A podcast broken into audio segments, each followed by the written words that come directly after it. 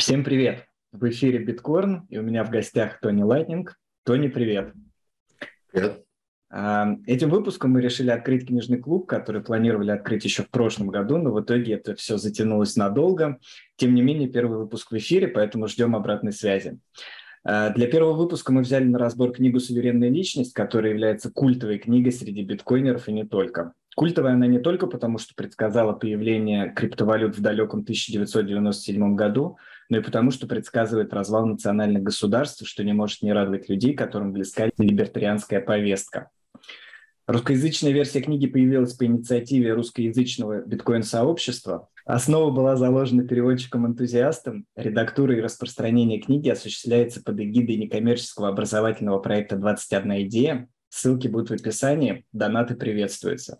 Если вам интересно, что нас ждет при переходе в цифровую эпоху, то эта книга обязательно к прочтению. Для начала я хотел бы сделать небольшой дисклеймер со своей стороны, и, возможно, Тони тоже что-то добавит от себя. Здесь мы будем обсуждать идеи, которые были описаны авторами книги, а точнее наше понимание этих идей. Так что большая просьба не забывать этот момент. В плане у нас как минимум 2-3 беседы об этой книге, так как книга довольно объемная. Сегодня мы обсудим ее в целом, обговорим основные, на наш взгляд, идеи, которые представлены в книге, и постараемся подробно их обсудить.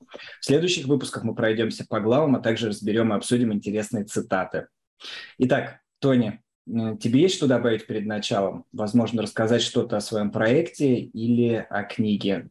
Ну да, буквально пару слов. Во-первых, э, огромная благодарность анонимному или псевдонимному переводчику в этом плане. Эм, хочу извиниться, потому что на самом деле я планировал э, обработать эту книгу и наконец-то выпустить э, в формат EPUB. В нем действительно намного удобнее читать и там носить с собой. А, но э, это дело немножко затягивается, потому что я перечитываю ее уже, не знаю, 85 раз, и, ну, там, вношу какие-то правки, а, подвожу все к одному знаменателю, скажем так, чтобы форматирование было на уровне. А, а все это я делаю потому, что книга действительно произвела на меня неизгладимое такое впечатление. И когда читал я ее на английском, на самом деле я ее не так понял. А, наверное, там, отчасти в силу того, что кругозор у меня был уже, может быть, или я не понимал каких-то вещей. А отчасти потому, что при переводе и там, на родном языке действительно гораздо проще воспринимать эту информацию. Именно поэтому мы и перевели эту книгу. И сейчас, да, она э, доступна по главам э, на нашем сайте. Но я надеюсь, что в ближайшее время и постараюсь как можно быстрее предоставить EPUB, чтобы ну, людям было проще делиться а, этой книгой и э, удобнее читать. Также мы ожидаем аудиоверсию, не знаю, как быстро это произойдет. Вот сейчас э, мы заканчиваем э, аудиоверсию «Войны за размер блока». Это заняло около полугода, и, в принципе, объем суверенки еще чуть-чуть побольше, поэтому посмотрим. Надеюсь, что к следующему лету будет и аудиоверсия, посмотрим, как это произойдет. А, ну и, в общем, да, э, дисклеймер, не судите строго, мы э, не ну, такого уровня далеко экономисты и аналитики, как э, Дэвид Рисмок и Дэвидсон, поэтому пишите свои мнения или там идеи в комментариях к этому видео, и мы будем активно это обсуждать либо в нашем чате, либо в комментариях под этим видео. А, как-то так. Отлично, спасибо. Кстати, ну, учитывая то, что ты перечитал ее 85 раз э, и ну, пере, перевел ее, я думаю, что все равно ты как раз тот человек, с которым стоит побеседовать об этой книге, потому что я ее прочитал только на английском, и, ну, конечно, я там кое-какие вычетки делал э, того, что ты переводил. Тем не менее, чтобы прочитать ее полностью на русском, я жду, как я уже говорил, все мои друзья ждут, хотя они об этом не знают. Ну, примерно на данный момент, сегодня 19 июня, какие-то сроки у тебя есть? Не знаю, там месяц, два, три, как хотя бы диапазон? Ну, чтобы никого не разочаровать, потом, наверное, конец лета. Вот, я уже э, изо всех сил постараюсь, но надеюсь, что раньше. Я, ну, хотелось бы, конечно, к концу июля все это дело уже выложить. Ну, у меня уже просто это превращается в какую-то навязчивую мысль, и, наверное, я слишком ответственно к этому как-то отношусь и пытаюсь какой-то идеал из этого сделать. Естественно, этого не будет, но вот как ты сказал, что не только ты, но и твои друзья, и даже люди, которого, которые этого не осознают, они ее ждут, Поэтому эм, я переживаю за то, что она очень быстро разойдется, и потом, ну, как бы это слово не воробей, да, ты его обратно не соберешь, и будет потом может гулять две версии там или что-то подобное. Хочется как можно лучше продукт предоставить. Но, как э, любят говорить в биткоин-сообществе, чем хуже, тем лучше, поэтому затягиваться этим я тоже не буду. Ну да, и, во-первых, в этом нет ничего такого страшного, то есть там даже и переводы фильмов, и переводы книг, там, ну, версия редакции первая, версия первая, вторая, там просто пишешь, что ты добавил, что поменял, и ничего страшного. Ну и опять же, ввиду все-таки достаточно узкого у нас русского биткоин-сообщества, я не думаю, что она прям там разлетится на миллионы копий сразу. Вот. И опять же, вторая версия будет, там поправишь, если что. Ну, в общем, ждем-ждем. Отличные новости до конца лета. Это уже хорошо, пару месяцев осталось максимум подождать. А, итак, окей, тогда, ну что, погнали? Заводи. Начнем. Заводи. Ну, давай сделаем так. Э, Все-таки, да, как я уже сказал, я ее прочитал один раз. На русском я ее жду для прочтения. Я буду... Ну, у нас есть некий план беседы, постараемся его придерживаться. Вот, я буду озвучивать свое понимание происходящего, написанного в книге. Э, и надеюсь, что у тебя будет что добавить и как-то расширить мою мысль или э, сказать, сузить. Что, да, ну, не сузить, а сказать, может быть, я что-то не так понял, потому что, опять же, учитывая то, что прочитал несколько раз, это все-таки накладывает, должно наложить это гораздо более глубокое понимание. Итак, э, ну, давай начнем. Э, значит, э, резюме книги, чтобы не затягивать, в двух словах постараюсь свое понимание описать. И Книга, как я понимаю, говорит о том, что большие трансформации общества происходят в основном благодаря скрытым факторам, которые изменяют границы, в пределах которых осуществляется власть. И авторы там особенно выделяют четыре фактора, про которые я бы тоже хотел с тобой чуть позже поговорить э, отдельно. Это топография, климат, микробы и технология. И то есть, по мнению авторов, технологии играют самую большую роль в такого рода изменениях. И с изменением технологий меняется логика насилия, и сегодня мы э, стоим на пороге перехода в информационный век, когда технология вновь изменит сложившуюся ситуацию, и нас ждет какое-то большое изменение. То есть, по сути, мы уже начинаем это видеть. Да, кстати, еще раз повторю, что книга была написана в 1997 году. Соответственно, часть предсказаний, которые были сделаны в книге, они, ну, уже мы видим их как они происходят, и остается, не знаю, кому-то надеяться, может быть, кто-то переживает, что вторая часть произойдет этих изменений. Общее понимание правильное или неправильное? Может быть, тебе что-то есть добавить?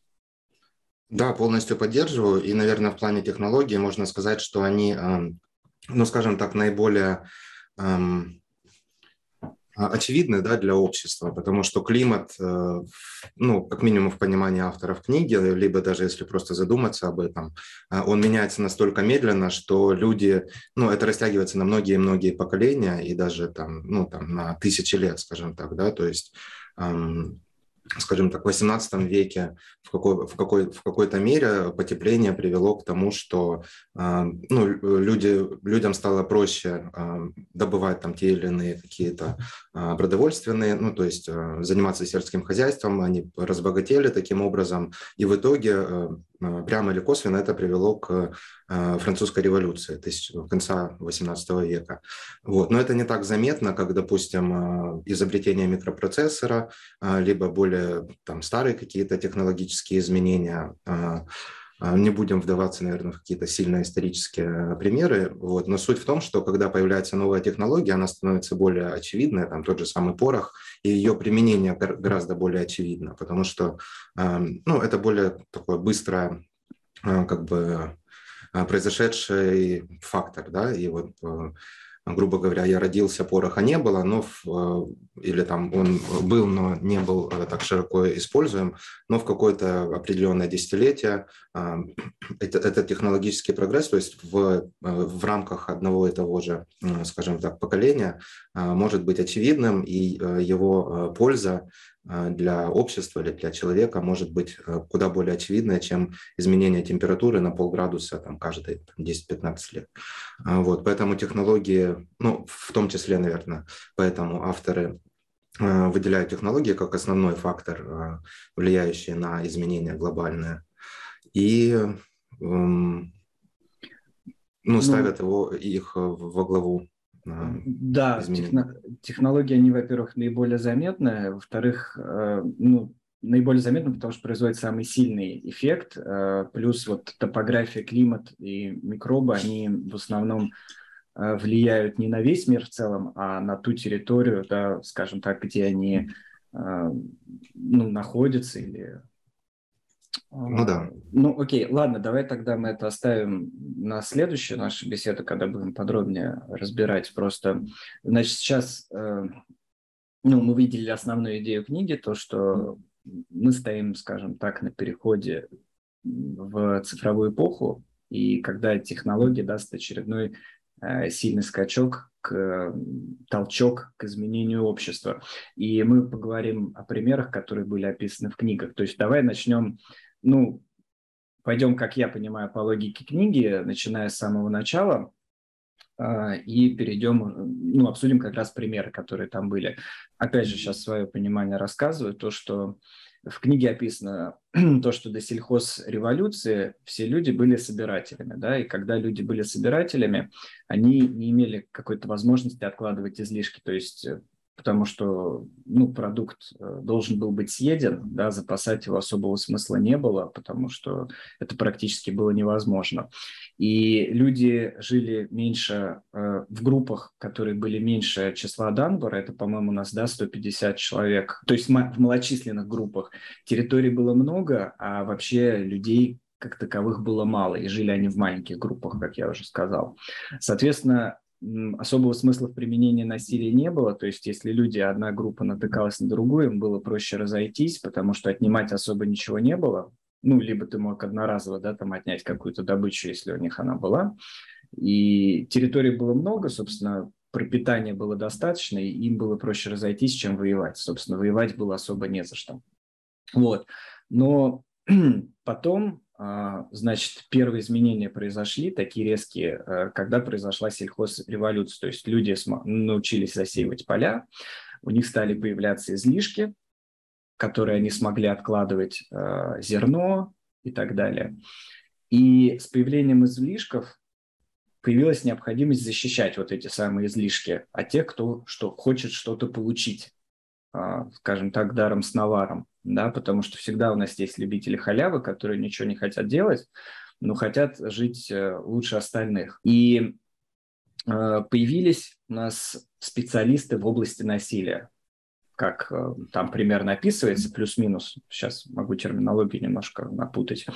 И, соответственно, на одной территории такие специалисты превращались в монополистов, потому что ну, никому не нужна защита от вторых э, в списке да, специалистов по уровню, потому что ну, тогда могут прийти те, кто лучше э, в области насилия, да, более крутая группировка, и отжать то, что там пытается тебя защищать более слабая группа.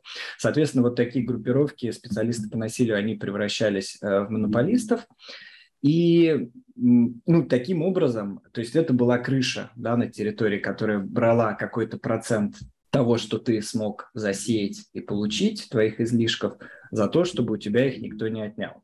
И таким образом, ну, это сейчас все в очень упрощенном виде я, естественно, объясняю, потому что ну, для тех, кто хочет подробнее, почитают книгу, надеюсь. А, и таким образом, собственно, и образовались государства. То есть э, у нас на сегодняшний день э, налоги – это вот та же форма. Да? У тебя либо ты должен платить налоги, либо ты попадешь в тюрьму. То есть они как бы применяют к тебе насилие. Выбора у тебя нет. То есть ты не можешь как-то отказаться от уплаты налогов, правильно? Вот. То есть, ну, сейчас так сумбурно, наверное, первую основную мысль высказал. Вот у тебя к ней есть что добавить? Ну, по сути, особо нет, потому что действительно это то, как развивалось общество в, течение столетий, тысячелетий даже.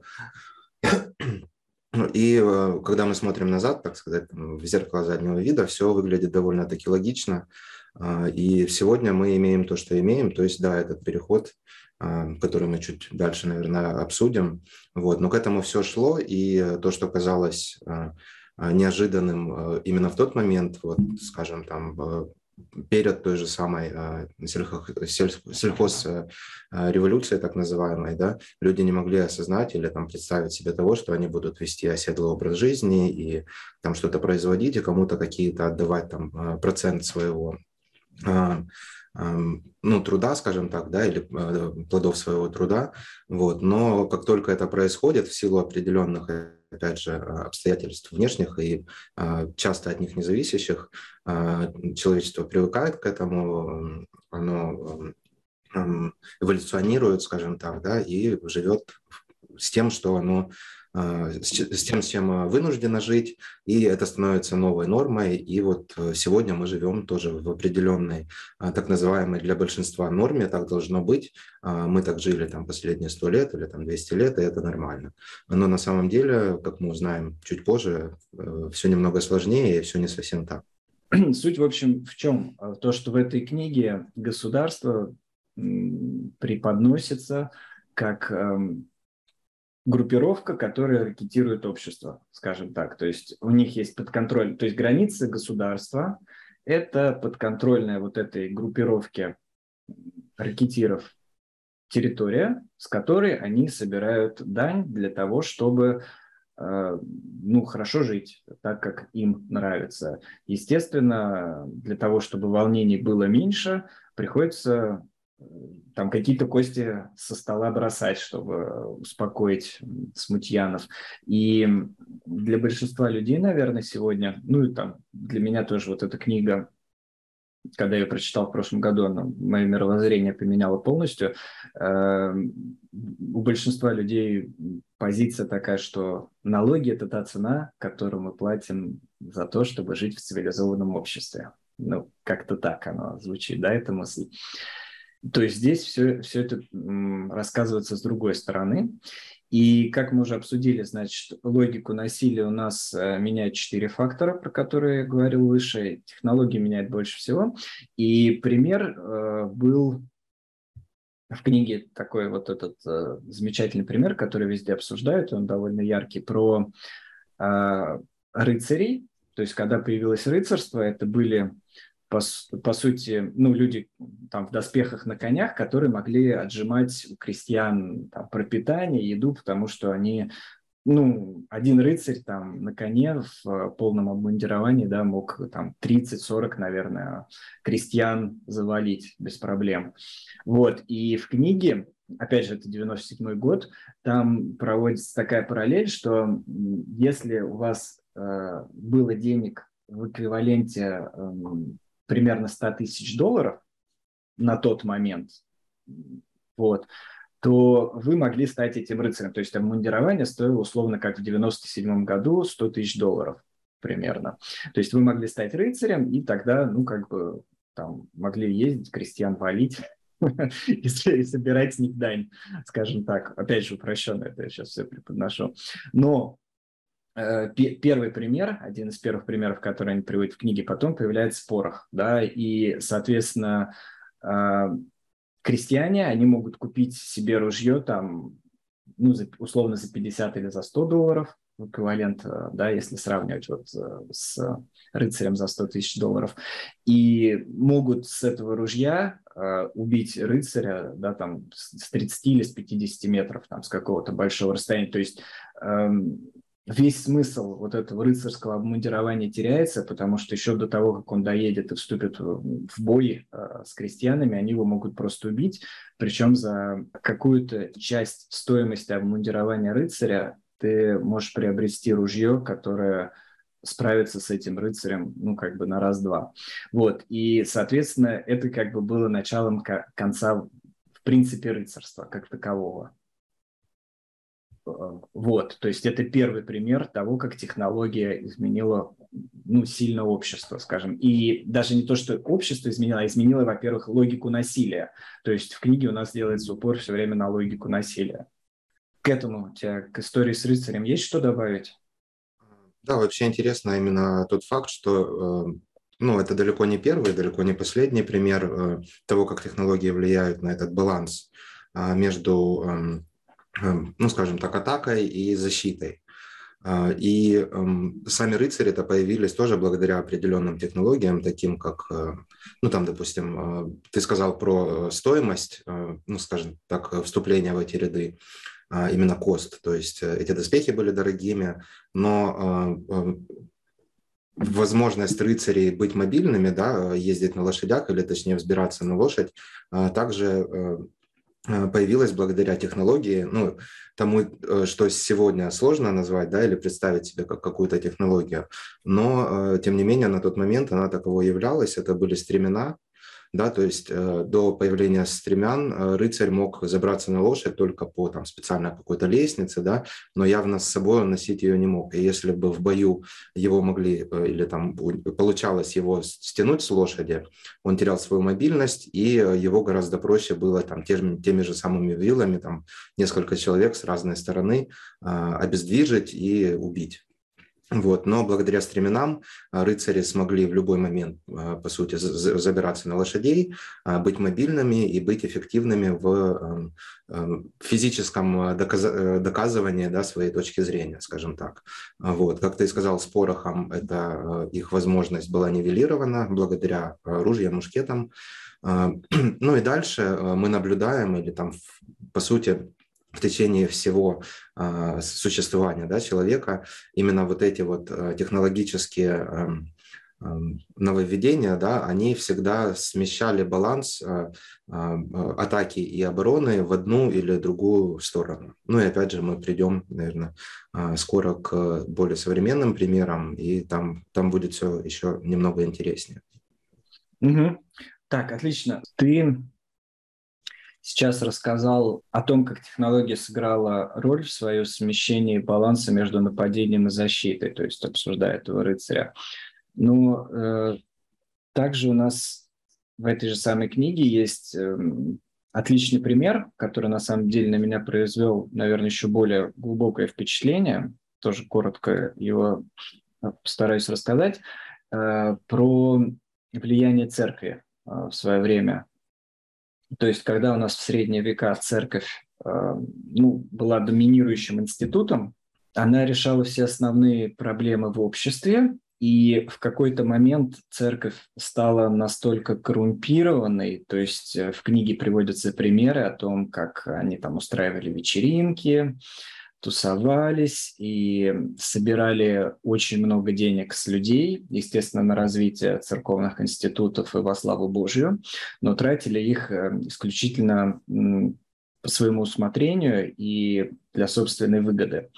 Вот. И э, так как церковь в те времена была, имела монополию на знания, на распространение знания. Монахи переписывали книги, и, естественно, это был ручной труд, и переписывали они, естественно, только те книги, которые были выгодны церкви, то есть а распространение ереси было запрещено, то есть за это сразу там смертная казнь. И людям не особо хотелось рисковать своей шкурой, поэтому распространение ереси, в принципе, сдерживалось. То есть у нас сегодня, можно сказать, э, параллель можно провести между церковью того времени и государством сегодня. Вот. Но в какой-то момент появляется у нас печатный станок, на котором можно производить книги, и ересь прорывается, скажем так. То, э, напечатать книгу становится очень дешево, для этого не нужны монахи, которые будут переписывать. И любой человек, по большому счету, получает э, доступ к тому, чтобы быть услышанным, напечатать книгу, и его смогут прочитать. Естественно, Эм, это происходит не одномоментно, и еретиков ну, казнят еще какое-то время, но э, печатный станок становится, наверное, больше даже... Во-первых, это технологический прорыв, во-вторых, это идея. То есть можно уничтожить печатный станок, но так как у нас уже есть чертежи, есть понимание, как это производить, он начинает появляться повсюду, и знания начинают распространяться. То есть люди получают... Э, доступ к тому, чтобы, как я уже сказал, быть услышанными. И они могут это делать везде. То есть э, джин был выпущен из бутылки, И по тем временам, насколько я помню по книге, церковь рухнула. Э, это был достаточно длительный процесс. Там порядка, наверное, 150-200 лет описывается. Но, тем не менее, церковь потеряла свою монополию на распространение знания, которое у нее была. И, естественно, она ну, в этом смысле устарела, она потеряла свою силу, то есть, которой она все это дело сдерживала. И вот печатный станок позволил прийти к новому устройству, скажем так, общества. Вот по этому поводу тебе есть что рассказать, что добавить? Ну, буквально в двух словах, э, церковь действительно была очень тогда похожа на сегодняшнее государство. Она обладала абсолютной властью, а ее слово было последним, и, естественно, в ее главе стояли люди, которые, с, обладая этой абсолютной властью, э, портятся, скажем так, да, так, точно так же, как и политики, которые пытаются получить или там сесть в то или иное кресло, они дают много обещаний, но со временем э, эта система или э, осознание той возможности, которую власти им приносят, ну, люди как бы падки на или там слабы к власти, к осуществлению собственных первоочередных там каких-то возможностей, желаний точнее. То же самое происходило с церковью, она имела абсолютную монополию. А, по сути, эм, ну там несколько примеров. Это эм, а, они продавали индульгенции, так называемые, то есть а, проституция, допустим, да, в общем, была запрещена, естественно, в соответствии там, с Библией или ну, в соответствии с ортодоксальным, так сказать, мышлением, да, но тем не менее церковь имела право как бы Э, продать э, разрешение Божье на э, занятия там, проституцией, либо на какие-то другие вещи. И таким образом они пополняли свою казну, и более, ну скажем так, богатые люди, подобно тому, что происходит сегодня с печатным станком, денежным я имею в виду, более богатые люди богатели, в то время как нищие должны были существовать и выживать тех рамках э, жестких, которые церковь поставила а, всем тем, кто не может себе позволить э, ну, внести какую-то, а, не знаю, золотую монету да, в, фонд церкви или там в ее казну. Подобно они делали даже на более там, крупных каких-то, в более крупных масштабах, когда э, церковь, допустим, получала огромную выгоду от ловли рыбы, и по некоторым оценкам из-за этого, там, допустим, где-то брали и, э, опять же, от имени церкви э, запрещали э, там развод скота, либо там импорт, возможно, какого-то мяса, тем самым поднимая свою, или там не, не давая упасть своей выгоде от рыболовного промысла. То есть в итоге а, эта параллель между церковью и государством действительно очень сильна. Э, и э, то, что сегодня государство делает в плане, как это эмбарго, да, либо налогообложения э, экспортного напомни термин. Если... Ну, я не знаю, пошлины ты имеешь в виду какие-то? Да, да, госпошлины, экс... да. На экспорт, ой, на импорт продовольствия. Да, продовольствия либо каких-то товаров. Церковь делала то же самое, но прикрывалась, скажем так, а, Богом да, в своих собственных интересах. А глобально на там, экономику или на развитие общества это, естественно, а, влияет а, негативно. И до появления печатного станка, возможности воспроизведения информации без такого риска, как если бы тебе приходилось там свои мысли писать от руки там на несколько сотен страниц, да, то есть тебя э, могли э, гораздо проще было э, ну, уличить в этом, заметить, что ты этим занимаешься и, соответственно, там сжечь на костре. Да, время и как, э... сжечь копию твоей рукописи, которая как бы больше не увидит свет. Да, а так получается, что там, допустим, один раз эта книга издается там, там либо от руки, либо э, ну, каким-то другим способом, но дальше было очень просто ее репродуцировать и распространять, там, одну копию превратить в 100 копий очень быстро, и так называемая или какие-то зачатки децентрализации, наверное, да, а, в плане того, что вот это копирование, оно а, повлияло положительно на распространение альтернативных точек зрения, и, соответственно, церкви было сложнее а, бороться с этим. А, по сути, это действительно идея, и как говорил Гюго, да, что нет ничего сильнее, чем идея, чье время пришло.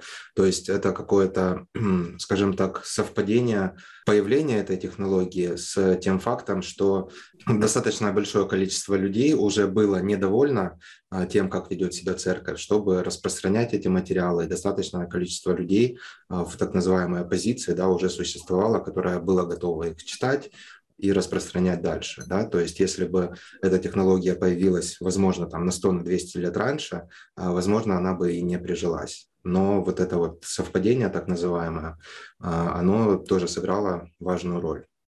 Ну, я вот сейчас подумал еще, мне кажется, это может быть и не совпадение, это может быть э, решение какой-то задачи. То есть, по сути, вот если мы, мы перейдем еще к разговору да, о биткоине, о нашем любимом, по сути же, изобретение биткоина, оно тоже, ну, как бы пришлось к месту и ко времени, и тем не менее же Сатоши, ну, во-первых, проблема проблему пытались решить раньше другие люди, но в итоге, когда ее решил Сатоши, он тоже писал о том, что э, мы должны доверять центральным банкам и банкам вообще там заботу о наших деньгах, и так далее, о том, что они будут э, систему, э, не будут э, злоупотреблять ей, пользоваться ей как нужно. В итоге мы видим, что доверие это всегда нарушалось, и это приводит к тому и к всему. То есть, по большому счету, он выпустил биткоин, создал биткоин как решение определенной проблемы.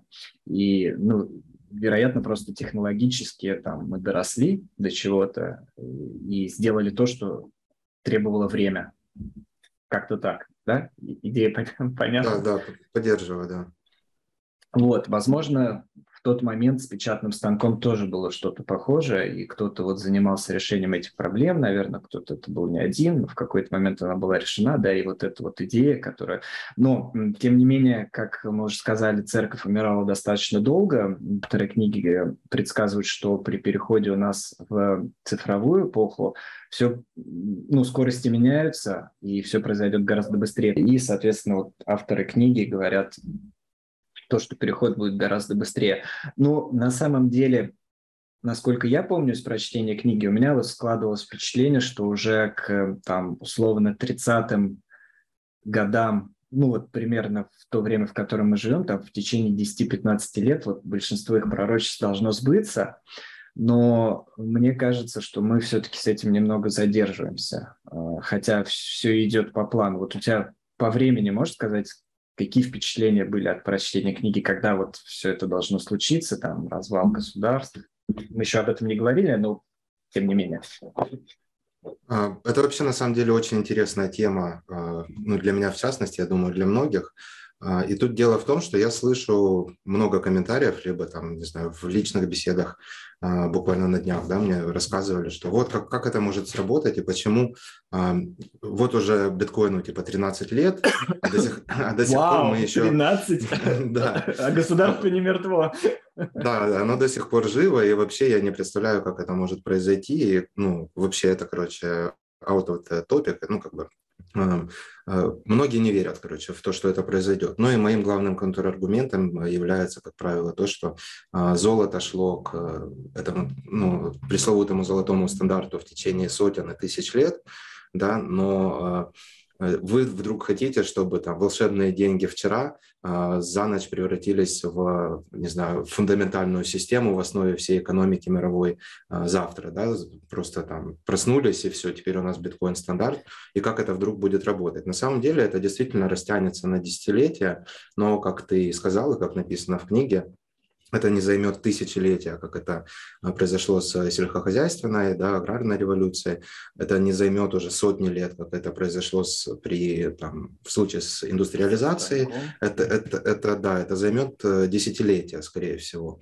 И вот э, буквально недавно я смотрел интересное, а, ну, там около двух часов интервью. Бридлов брал интервью какого-то, а, ну, довольно-таки известного в Штатах финансиста, да, и он рассказывал о так называемом S-curve, он щиткоинер, конечно, он там каким-то там фондом что-то управляет, вот, но э, он увидел биткоин, поверил в него, но будучи финансистом, видимо, он должен там в какие-то щитки влезать.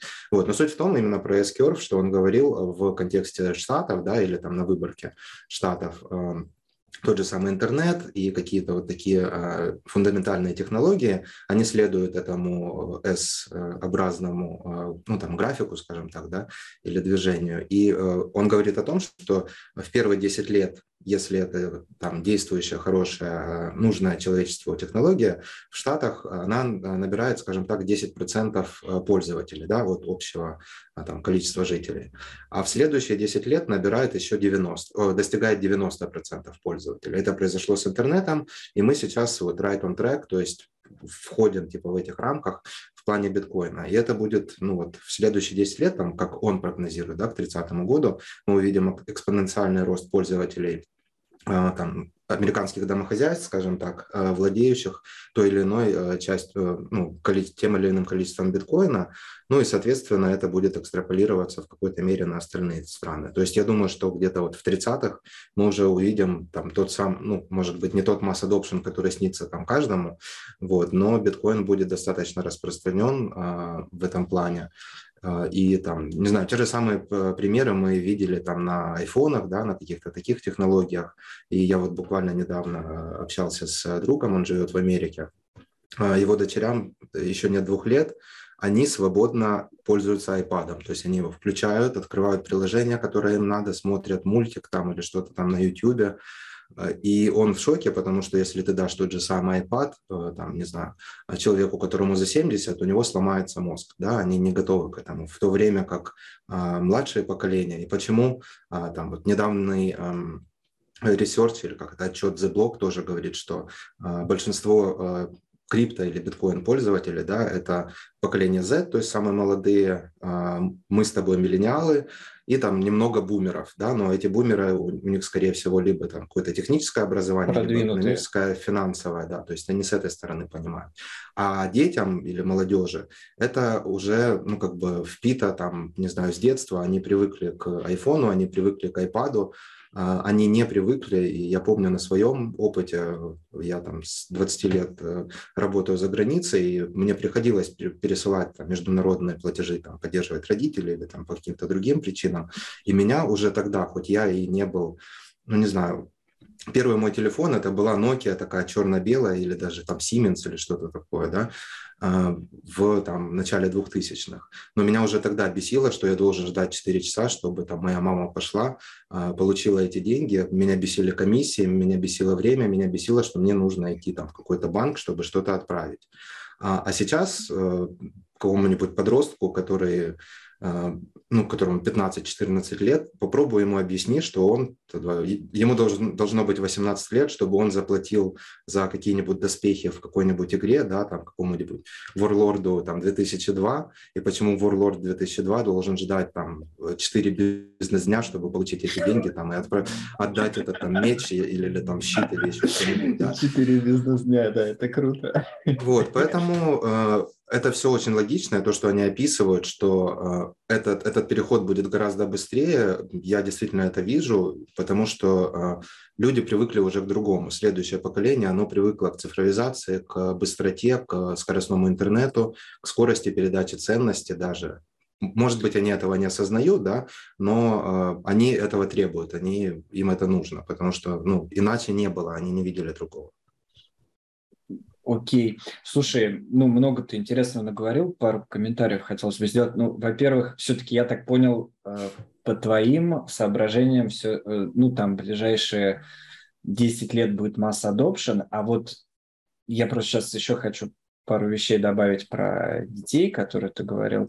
Но тем не менее, а вот про тезис, который в суверенной личности описан, то есть то, что ну, произойдет распад государств на более мелкие части, вот, вот про это ты думал? И вообще у тебя поэтому какие-то сроки есть? У меня все-таки два, говорю, вопроса я их уже задал, но немножко так обтекаемо обошел. Первое, после прочтения книги у тебя какие сроки в голове, ну, согласно предсказаниям авторов, то есть они даты как бы не пишут, но тем не менее, вот я говорю, у меня сложилось впечатление, что это там а 30 лет от, от момента написания книги, то есть, ну, примерно к 30 году плюс-минус.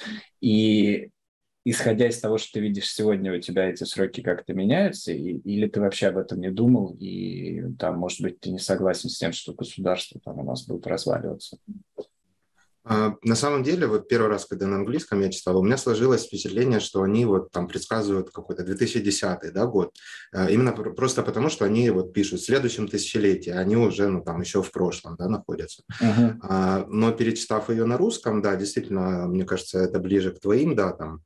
Но, тем не менее, именно распад э, государств, тем более большинства или каких-то суперсильных, как минимум он будет очень болезненным, да, и поэтому это будет оттягиваться а, теми же самыми а, гражданами этих государств, да, то есть э, там тоже описывается то, что будут э, определенные группы людей, а, не обязательно это будут какие-то лудиты, там, которые против Не лудиты, да. Да, но в том числе это будут люди, которым просто комфортно и удобно находиться, так скажем, под крылом государства. Во множестве чатов я вижу людей, которые убеждены и говорят, что как это без этого, это обязательно. И там в открытую говорят, что да, меня нужно контролировать, мне нужно говорить, там, что, что делать, что не делать.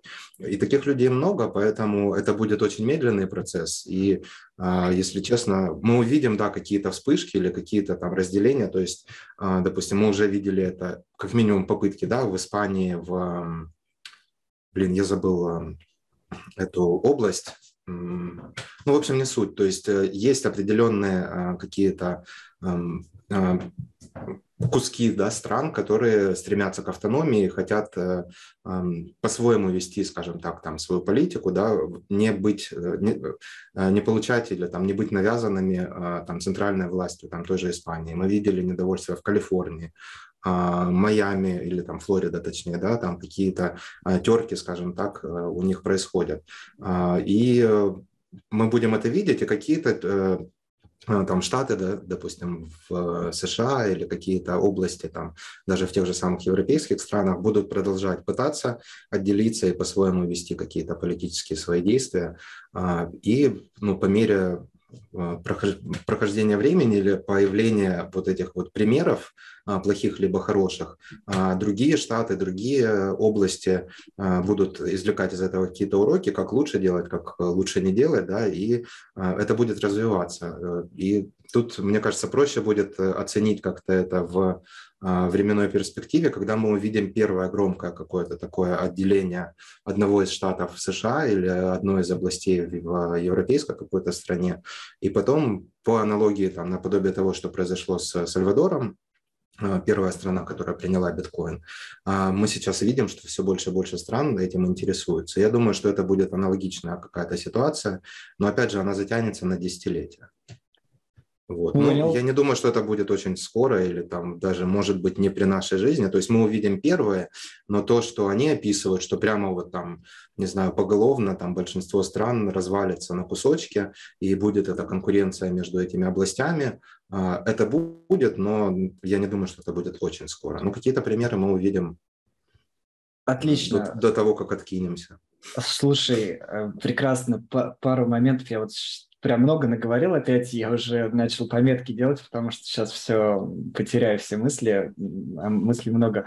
Смотри, ну, во-первых, первое я услышал твое понимание по времени, спасибо. И э, вот э, интересная, да, мысль про то, что люди хотят держаться за государство, да, тоже недавно видел в каком-то телеграм-канале видео, типа, ну, там просто цитата чувачка, ну, на видео снимает мужик такой взрослый, он говорит, а мне не нужно думать, за меня государство думает. Ну, как бы это не, не шутка, да, там, а, то есть а мнение на улице человека. И люди действительно будут держаться, потому что, ну, мы воспитаны так. Ну, это все Блин, все, меня понесло, короче. Это все идет к тому, что мы живем на фиатном стандарте, это идет все к тому, что у нас все государственное, начиная от школ, там, университетов и, и всего подобного, и уже со школы нас начинают в школе учить, что там, ну, патриотизм, Э, то, что мы как бы чуть ли не собственность государства, что ты государство только должен, оно тебе ничего не должно, ты там за него должен умереть и так далее. И нет ничего удивительного в том, что люди действительно как бы готовы умирать за это, э, несмотря за какую-то высшую якобы цель, которой на самом деле нету, ну вот эта высшая справедливость, да, то, что нам все должны, если вот говорить, допустим, сейчас про Россию, да, там вот мы народ-победитель, нам все должны, и исторической справедливости нету, поэтому нужно там сейчас всех наказывать. Ну, это вот такие основные тезисы. Сейчас не будем в это углубляться. Я просто к чему хочу сказать? К тому, что здесь мы как раз переходим к разговору о том, что технология все меняет. И даже если там условно 90 или там 99 процентов людей э, будут продолжать э, желать, чтобы государство ими руководило, следило за их действиями за них думало, в какой-то момент технология это должна изменить. Вот, вот э, это основная идея, которую я вынес из книги, и которая меня э, поддерживает очень сильно, потому что в прошлом году, опять же, я там смотрел один из подкастов после прочтения «Суверенной личности», и действительно вот прям одно дело ты читаешь, понимаешь, а другое дело вот тебе какое-то осознание приходит. И мне пришло осознание того, что действительно особо не важно, что происходит, вот эти там все выборы, протесты, э, там какие-то выходы на улицу, это вот действительно ничего не меняет.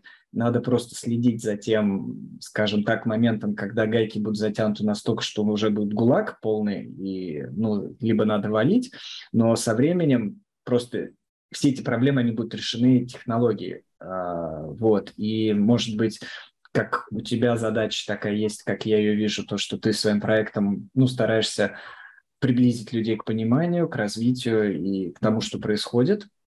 Вот, это полезно, поэтому, ну, мне кажется, что это важная задача.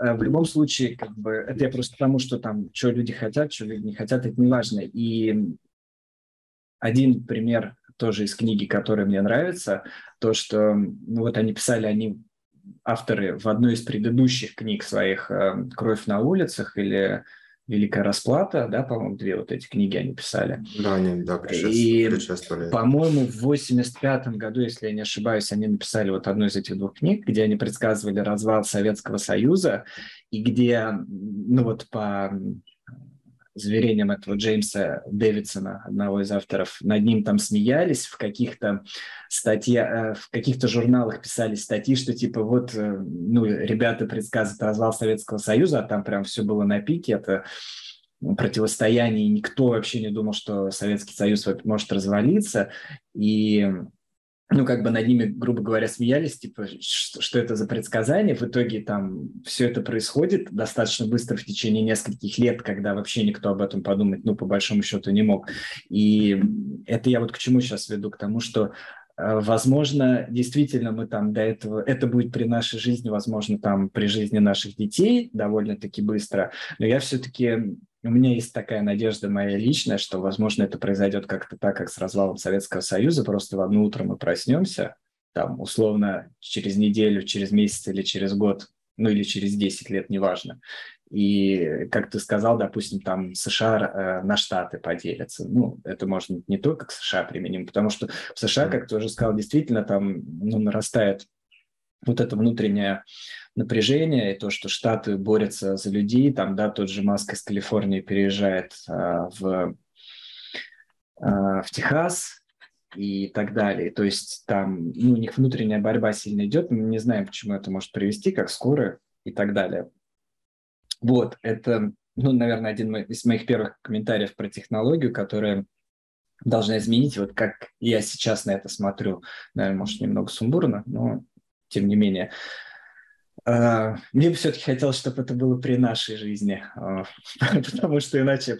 И да, это меня как раз приводит ко второму вопросу. То есть, когда ты людям начинаешь, а, ну вот примерно эту логическую цепочку выстраивать, и, ну, тебе говорят, да, там, а что биткоином уже 10 лет он ничего не изменил, как бы, и вот если всю ту беседу, которую мы провели, да, там, высказать человеку, вполне вероятно вторая логичная реакция тогда. А, ну раз это будет не при нашей жизни, нахрен мне твой биткоин тогда, правильно? Я до этого не доживу, поэтому я там буду жить на фиатном стандарте и т.д. и т.п. Вот на это у тебя есть что сказать? Как бы слишком, слишком долго ждать, скажем так. Ну, кроме а... того, что я уже сказал, что это может случиться в любой момент, да, типа там, как с развалом Советского Союза.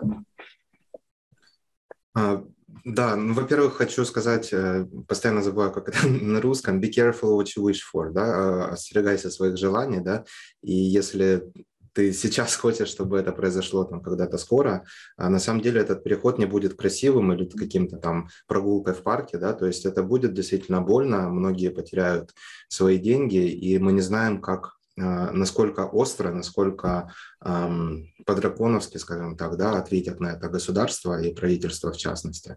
Э, поэтому Тут нужно быть э, осторожным, нужно быть готовым к этому, а, но действительно это может произойти раньше, чем мы ожидали, особенно на фоне того, что мы видим сейчас происходит в мире, а, в экономическом плане, в социальном плане, да, насколько проще сейчас разжечь толпу или э, разозлить всех подряд.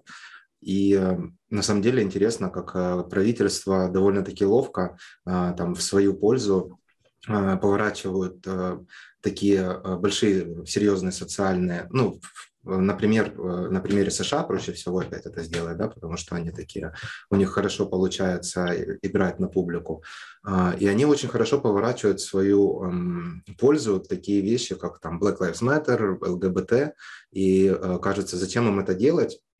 А, но тут, в моем понимании, прикол в том, что они таким образом отвлекают людей или большинство от насущной Э, самой там, экзистенциальной проблемой важной, а, экономической, да, вот печать денег, и вот э, людям ближе социальные какие-то вопросы и проблемы, которые происходят сегодня, которые их, ну, они переживают из-за этого, чем там копнуть глубже. И вот отвечая или попытаясь ответить на твой вопрос в плане того, что зачем людям сейчас э, там париться по поводу биткоина или твердых денег, если все равно там не будет биткоин-стандартов в ближайшие там 20 лет, да, люди также, э, и мы видим это на примере там, госдолга США, да, который там уже десятки триллионов долларов составляет, им очень просто э, взять в долг сегодня а тем более осознавая, что им не придется, или там даже не задумываясь об этом, но по сути им не придется отдавать этот долг, если мы говорим о каком-то большом. Мы не говорим об ипотеке там, или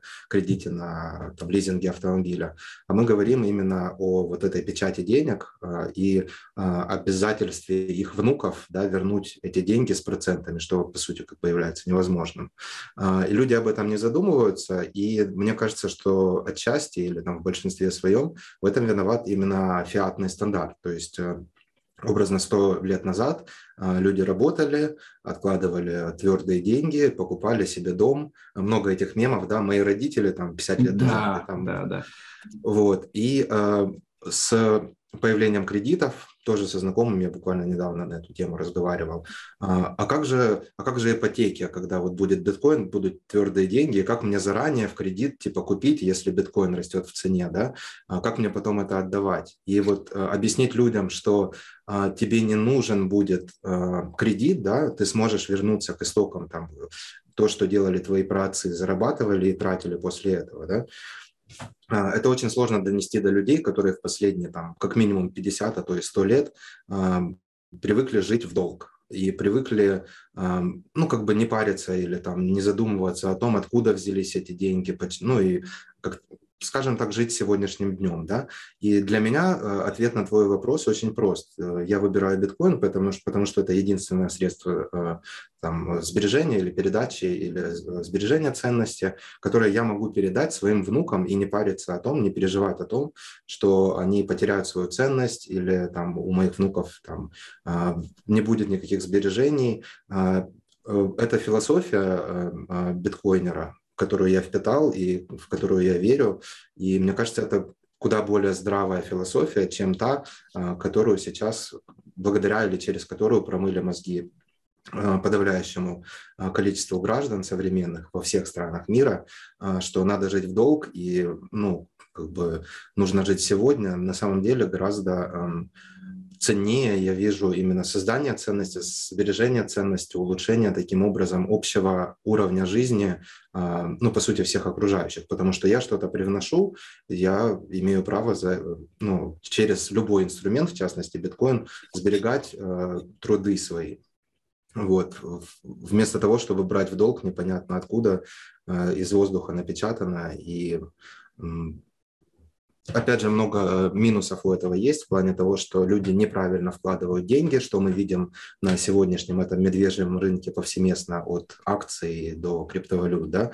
То есть взяли легкий доллар, бесплатный доллар в долг, вложили туда не знаю куда, там, где будут типа иксы, а теперь э, всех ликвидируют, э, никто не может э, поддержать или там обосновать свои вложения, и вот все уходят в минуса, и там многие теряют недвижимость, дома, машины, семьи и выходят в окно вообще. Вот, то есть твердые деньги ну, важны на более длинной перспективе, а из-за того, что большинство или многие а, не привыкли к этому менталитету, им это объяснить сложно. Им скорее вот объясняют такие а, просадки, как мы видим сегодня, да, и они начинают понимать, что, а, может быть, а, прикол был не в том. Вот, ну, посмотрим, к чему это приведет, но я вижу, как все больше и больше моих друзей или там новичков, которые пытались спекулировать, они начинают понимать, что действительно есть вещи важнее. И, там, я объясняю то, что не надо вкладывать то, что ты хочешь вывести раньше, чем через пять лет, например. Да? Вот это средство сбережения, а не средство там, для спекуляции. Так, Спасибо. У меня есть, конечно, пара дополнительных вопросов. Давай быстренько прервемся. На угу. Аж две минуты осталось. И все-таки возвращаясь к моему вопросу, с которого я начинал, э, и вот к тому, что ты все написал, тогда получается как раз, э, мне кажется, логично то, что люди э, реагируют таким образом. То есть, смотри, первое, биткоин-стандарта при нашей жизни не будет. Первое, нафига мне париться. Второе, второй момент, опять на сегодняшний день, мне кажется, супер актуальный, учитывая нашу просадку на 18 тысяч, э, это там уже больше 70% просадка от пика. И, ну, типа, какое же это средство сбережения, да, ты сейчас скажешь про 5 лет, но нахрена мне ждать 5 лет, если я могу сейчас влезть в кредит, э, в ипотеку, у меня будет э, какая-то материальная ценность, условная квартира, и если вот будет все, как вы говорите, там, фиат начнет э, коллапсировать, тогда, ну, как бы мне придется возвращать день, не деньги, а туалетную бумагу там условно, да, потому что, ну, ценность рухнет, а у меня будет вот эта вот самая квартира. Нахрена, опять же, мне ваш биткоин? То есть вот с такой критикой, как ты работаешь и работал бы, потому что, мне кажется, это актуальная критика, и вот сегодня она прям очень хорошо работает. А, ну, это сложнее было парировать на самом деле там образно или там буквально три года назад. Сегодня уже я вижу а, и общался с, причем там с друзьями, со знакомыми, не то, что там видел где-то в интернете, а, которые вот особенно на фоне там а, событий этой весны, которые сидят в ипотеках, в долгах, да, с этими квартирами, которые обесценились, ну вот в данный момент на фоне паники. Не уверен, как сейчас выглядит э, рынок недвижимости, не особо слежу там в странах СНГ, вот, но по сути дела многих э, одолевает паника и э, неопределенность в плане того, что будет завтра, какие завтра примут законы, э, и та самая монополия насилия у государства, тем более учитывая то, что оно, многие из государств видят, что им все сложнее там справляться со своими обязательствами или обещаниями. Некоторые, кто получше знают историю, Э, начинают бояться э, того самого пресловутого эм, закона, введенного э, Рузвельтом 6102, да, когда заставляли или изымали золото. Да, то, то же самое легко может произойти с недвижимостью, типа, как, скажем, обратная приватизация. Да? Вот, то есть это, не, это ликвидные, но это не, не мобильные какие-то сбережения. И те, кому эм, важно быть э, уверенным в том, что он может... Э, это даже китайская да, какая-то мудрость из э, всех 35 способов э, э, решить проблему или решить конфликт. Э, самый простой – это уйти. Да? И когда у тебя есть там образно недвижимость там, на 7 миллионов рублей там, или там, не знаю, сколько квартира в центре Москвы сейчас стоит, когда ты не можешь ее забрать с собой, либо против биткоина, который ты запоминаешь, там 24 слова или 12 слов, а, ты можешь всегда а, просто выйти из дома образно в трусах, да, и поехать там в любую другую страну а, в крайних случаях, да, то есть в, в таких крайних случаях биткоин явно незаменим. Зачем ждать 5 лет? Это такой тоже вопрос. То есть эм, биткоин в моем понимании или там по моему опыту ни разу меня не подводил на такой длинной дистанции. А, в то время как вот э, буквально на днях мы видели, что недвижимость в США а, теряет а, свои позиции, да, там первый раз за, там, не знаю, сколько лет, за десятки лет, и что-то там, в общем, она упала на 0,3%, и вроде это немного, но такого никогда не было.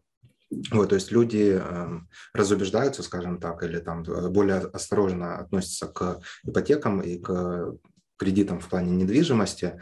Э, и учитывая то, что мы сейчас э, находимся в такой ситуации, которой, ну, как бы исторически, как минимум в нашей памяти не было, эта неопределенность, она будет только расти, разве что там а, федеральная резервная система там сделает что-то невероятное, ну и даже я не могу представить, как можно выйти из какой-то такой а, серьезной задницы. Вот. И на самом деле а, на фоне вот этих событий ни одно государство или правительство не а, застраховано от того, что оно попадет а, в очень неблагоприятную для себя ситуацию а, и под риском или под страхом утери этой власти, этой безоговорочной монополии на насилие, начнет закручивать гайки еще сильнее, мы не знаем, чем это закончится. И вот кроме биткоина я не вижу сбережений, которые помогут э, человеку просто уйти и э, забрать с собой все, что он э, наживал там своим трудом в течение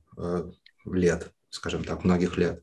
И тем более, вот буквально сегодня видел интересный график, вот, но готовился к беседе, поэтому пост еще не сделал. 2013, 2017 и 2021 а, года похожие пики, там, взлеты, падения, да, это, к слову, о волатильности биткоина. А, но разница в том, что там цена, ну, там, не знаю, 300 долларов, тут цена Э, скажем так, там 19, да, в 17 и сейчас уже там 68 было, да, в 21 или что-то в этом роде. То есть он делает одно и то же, э, но по мере принятия э, эта волатильность, во-первых, да, мы уже видим не 90, не 80, а 75 процентов. Ну, посмотрим, где у нас будет дно. Это еще не дно. Ну, это еще не дно. Мы пока не знаем, дно это или нет, точнее, может быть, дно. Да, но на самом деле, э, как бы мы же не с 68 падаем, мы там болтались и на 30 год назад, и вот сейчас там что-то 57, по-моему, был пик в ноябре, где-то так. А, но, а, не знаю, с каждым годом я все спокойнее к этому отношусь, все более а, спокойную стратегию выбираю. Вот э, пришел сейчас к вообще покупке каждый день по чуть-чуть.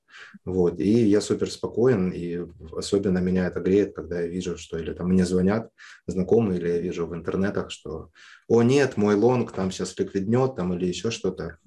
Вот, поэтому э, люди к этому тоже привыкают и осознают. Но, как правило, да, действительно парировать что-то сложнее, если у человека нет понимания или убеждения, или э, достаточного опыта, э, э, шкурного интереса, так называемого, да, skin in the game. То есть если он этого не прошел сам, то, услышав что-то, он э, с меньшей вероятностью действительно там разделит твою позицию или поймет твой аргумент. Я, я опять же просто какого-то такого аргумента убедительного не услышал от тебя. Я просто к чему все эти вопросы задаю? Я-то с тобой на одной волне. Я, в принципе, придерживаюсь. Я почему все эти вопросы задаю? Потому что у меня там был, есть неуда- неудачный опыт оранж-пила человека, которого я хочу, хотел бы за оранж пилить. И сейчас при падении цены, то есть, э, как бы, если бы он тогда купил, для меня было бы, наверное, не очень хорошо, потому что вот. Но, тем не менее, э, ну, какую-то аргументацию такую, знаешь, там, железобетонную выстроить особо не получается. Но Я на самом деле слишком много факторов на это все влияет. И видишь, там сегодняшние события, они действительно, ну как, э, ни теханализ, ни какой-то фундаментальный анализ не может объяснить. То есть ценностное предложение биткоина не изменилось. Это то, Э, средство, благодаря которому, я убежден, я могу передать э, свое богатство, накопленное своим э, следующим поколениям. Да? Не зря его называют generational wealth, да, богатство поколений. Это все, Но да. это, это не звучит железобетонно да, для новичка или тем более для спекулянта или для человека, привыкшего жить в кредит или там инвестора в там, акции, облигации или форекс трейдера. Поэтому это более, наверное, такое философское э, убеждение, а философия ну, не является железобетонной, не может быть, и она ну, как бы от человека к человеку разнится. А ты как, ну вот, пробовал или что у тебя получалось, или как, какое у тебя, эм, каковы твои попытки, или там как ты пытаешься аргументировать это дело? Роншпил.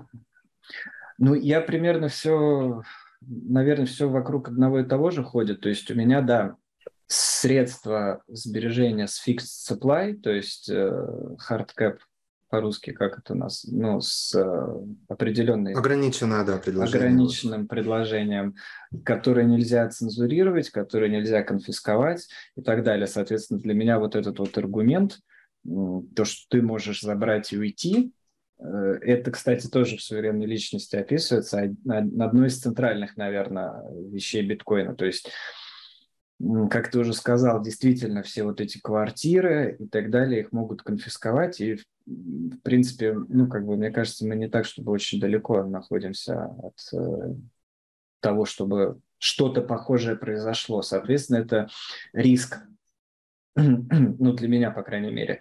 И вот то, что ты говорил, я тоже тут эм, записываю. Если вернуться еще к тому, что мы говорили там уже, наверное, с полчаса назад про молодежь, про четыре бизнес-дня. А, ну, во-первых, первое мое наблюдение личное и примерно тоже писалось в книге, которую мы сейчас обсуждаем, то, что э, мобильность повысится, Э, то есть даже у меня уже мобильность э, повышена там относительно, не знаю, моих родителей условно. И сегодня люди более мобильные, и дальше они будут еще более мобильны. То есть молодое поколение, они вообще не будут привязаны к месту, да, то есть как вот у нас этот сначала появился оседлый, сейчас у нас, наверное, другое происходит. И... Обезьяна у нас сейчас. Э, то есть, э, да, действительно, станут передвигаться больше, и тогда как раз-таки вот эти квартиры, ну, квартира вообще, в моем понимании, это не asset, а liability, да, и ты вот сказал, что они да, ликвидные, да, это не ликвид, ты его, вот эти цены, которые ты видишь, то есть ты можешь там купить условно по тем ценам или там с 10% скидкой от того, что по рынку якобы продают, ну, по факту продать, если у тебя есть квартира, ты за эти деньги ни хрена не сможешь. Вот, поэтому ты как бы будешь богатеть на бумаге, да, купив квартиру, там, видя вот эти цифры, а как только ты захочешь продать эту квартиру, ты столкнешься с суровой реальностью, что продать ее за эти деньги невозможно. И опять ну, возможно, же, да, действительно, эта ликвидность, она скорее имела место быть там, не знаю, 5-10 лет назад, да. когда вот все хотели там, да. И вот мой вопрос, что ты с этим будешь делать, э, с этими деньгами, опять же, то есть ты э, обычно, как я понимаю, план э, людей, которые в, недвижимость вкладываются, это продать одно, купить другое, да, что-то побольше в новый кредит, ну, там, а как с машинами, купил тачку в кредит, скинул ее, взял новый кредит, э, купил новую тачку и так далее. Вот так по кругу гоняешь. С недвижимостью примерно то же самое, то есть тут нет речи о каких-то там сбережениях, и вот, э, опять же, я просто сейчас размышляю к нашему диалогу, ну, надо уже закругляться, потому что по кругу идем, но я все равно, вот эта мысль у меня в голове по кругу ходит постоянно. Как бы сейчас биткоин упал, да, причем упал на 75%. И, кстати, вот в этом падении, э, ну, такая яркий для меня, наверное, момент состоит в том, что он пробил предыдущий all-time high. То есть 20 тысяч. Э, до этого же у нас все говорили, когда биткоин со следующим халвингом проходит предыдущий all-time high, он никогда к нему не возвращается. И это опять же тот самый важный урок, который я для, для себя вынес, который мы уже обсуждали в наших видео, то, что история не является показателем или предсказанием будущего. Да? То есть если он никогда не пробивал, это не значит, что он не пробьет. Он пробил. И то есть, опять же, если он никогда там не падал ниже 85%, это не значит, что он не упадет ниже 85%. И, соответственно, ну, сейчас непонятно, что будет. Тут у нас больше вопрос, скажем так, этот веры в технологию, понимания вот этой философии, про которую ты говорил, идет. И, ну, вот мы верим, что оно так будет. Я еще почему в это верю? Верю, потому что вот ты приводил, опять же, возвращаясь пример к детям, я, для меня вот как бы стопроцентная убежденность то, что зумеры и все последующие поколения, они будут пользоваться электронными деньгами. То есть, э, ну вот тут как бы гадалки не ходи. Это тоже как с э, печатным станком, который мы обсуждали церковь. Джин был выпущен из бутылки. Все, э, то есть технология будет, люди, э, поколение следующее, они будут мобильные, они будут переводить деньги в интернете, они будут жить в киберпространстве, ну, в кавычках жить в киберпространстве, да, и, ну, опять же, наверное, надо вернуться нам немножко к обсуждению книги, потому что мы уже обсуждаем примерно то же самое, что там написано, но как бы от, от, отвлечаясь... Без привязки, да. да, от книги. Поэтому давай, наверное, мы потихоньку вернемся. Вот, если, конечно, будут какие-то еще автопы, мне кажется, они все равно полезные. Давай перейдем к обсуждению. Ну, следующая пометка, которая у меня здесь есть, про изменение защиты с переходом в цифровую эпоху. Это, по-моему, я цитату даже выписал. Э, в информационном обществе шифрование сможет защищать собственность человека. А, нет, это, наверное, все-таки не цитата. Опять же, мы переходим к тому, что те люди, которые хотят получать что-то даром с наваром, а в данном случае мы говорим про центробанки, и так как они все связаны с политиками, это вот эта вся группировка людей, опять же, у нас. Э, центробанки это могут устраивать за счет остальных, печатая деньги, правильно? Как мы уже обсуждали в наших предыдущих видео, инфляция – это невидимый налог, и это обесценивание, день, обесценивание денег. Центробанки, печатая деньги, забирают э, их ценность у нас из карманов, получается, у людей, которые вынуждены ими пользоваться, а насилием они заставляют пользоваться этими деньгами. И у тебя, по сути, нет возможности уйти. Вот то, что ты говорил, китайскую мудрость, кстати, это китайская мудрость, по-моему, в конце один из уроков э, суверенной личности, да, там тоже описано. Э, ну, это вступление к послесловию, типа. А, ну вот, да, планы, да, да, да. Вот, вот. Стратегия. Да, и тут мы переходим к тому моменту, что, как э, где-то я услышал, биткоин is the ultimate offshore bank. Это биткоин у нас является, ну, типа, в верхней степени, как сказать, э, офшорным банком, да, ну, может, крайней... превосходным, да. Там да, лучшим. превосходным в крайней степени. И э, то, что мы уже обсуждали, государство основано, собственно, и то, что сегодня обсуждаем, на том факте, что они могут изымать человеческий капитал в одностороннем порядке э, посредством насилия и инфляции. Вот. И на этот процесс на сегодня мы никак повлиять по большому не, не можем, потому что голосование, вот эти демократические инструменты, они не работают фактически никак. И э, вот то, что ты сказал, уйти от этого нельзя, да. Э, и сегодня вот э, биткоин дает нам возможность технологическую. Сейчас я выключу это уведомление. Биткоин дает нам по большому счету технологическую возможность как раз-таки уйти от этого изъятия. И параллельно, получается, одновременно же мы можем проводить э, спекулятивную атаку на фиат, так называемую. Э, то есть если мы тратим фиат на покупку биткоина, во-первых, мы защищаем наши деньги от обесценивания в том виде. Сейчас, конечно, это, наверное, смешно звучит. При биткоине за 18 тысяч после 69. Но, тем не менее, я все равно в это верю. А, мы защищаем... Тут все зависит, да, опять же, от э, временных ну, да, горизонтов. От временных горизонтов, да, тем не менее, предложение не меняется. Ну, как у нас там 21 миллион должен быть добыт, чуть меньше так он и будет. Э, вот. И в, в этом плане изменений нету. Изменений есть просто со стороны того, что не все еще поняли, и плюс вполне вероятно, если говорить конкретно об этом падении, ну, у меня слишком много жаден. Э, слишком много жаден. Там вот идет очень много историй о фондах, которые хотят э, ликвидировать одни других, да, там участвует конкуренция, да. конкуренция и очень много э, фондов зашли с плечами, в том числе вот из того, что я читаю сейчас, просто новостной фон очень реально прям перегрузка идет. Ну, тем не менее, там есть несколько фондов, которые там зашли с плечами, одни с другими конкурируют, хотят ликвидировать, то есть начинают понижать цены. И вообще у меня такое ощущение, что там каким-то образом замешан уже и бумажный биткоин, то есть биржи там пририсовывают себе наличие того, чем они не владеют. Вот я выкладывал у себя это видео в канале э, на Телеграме про квадригу, где люди туда вкидывали биткоины, эм, как его, директор этой биржи, который якобы потом умер, хранил все ключи у себя, оказалось, что он просто ими торговал, там на стороне он их выводил, торговал ими, а по факту на бирже не было. То есть, когда люди захотели вывести эти биткоины с биржи, они как бы столкнулись с суровой реальностью, что они ничего не могут вывести, потому что ничего нет, это цифры на экране. Именно поэтому мы возвращаемся, как всегда, к тому же разговору, что выводите биткоины с бирж, не ваши ключи, не ваши биткоины. И во-вторых, что биржи сейчас ну, вполне теори... не теоретически, а практически они могут просто продавать биткоин пользователю для снижения цены, а также они могут дорисовывать вполне вероятно, я так подразумеваю себе балансы. Это как бы мои домыслы, они ни на чем не основаны, кроме того, что цену продавили так низко. Мне кажется, что ну, это не типичная какая-то история, и тут дело не в спросе и предложении, а именно дело в каких-то манипули... манипулятивных стратегиях э, больших дядь, которые сейчас э, ну, открыли для себя такой инструмент, как биткоин и там, крипта. Ну, я с тобой вот в этом плане именно согласен, потому что у меня даже есть пост на эту тему, что вот храня биткоины на бирже, ты толкаешь его цену вниз, да, и там вот yes. я это объясняю, каким образом это э, по аналогии с традиционной банковской системой, как это работает, а, прикрепим с твоего позволения э, конечно, конечно. Э, вниз э, ссылочку на это все дело.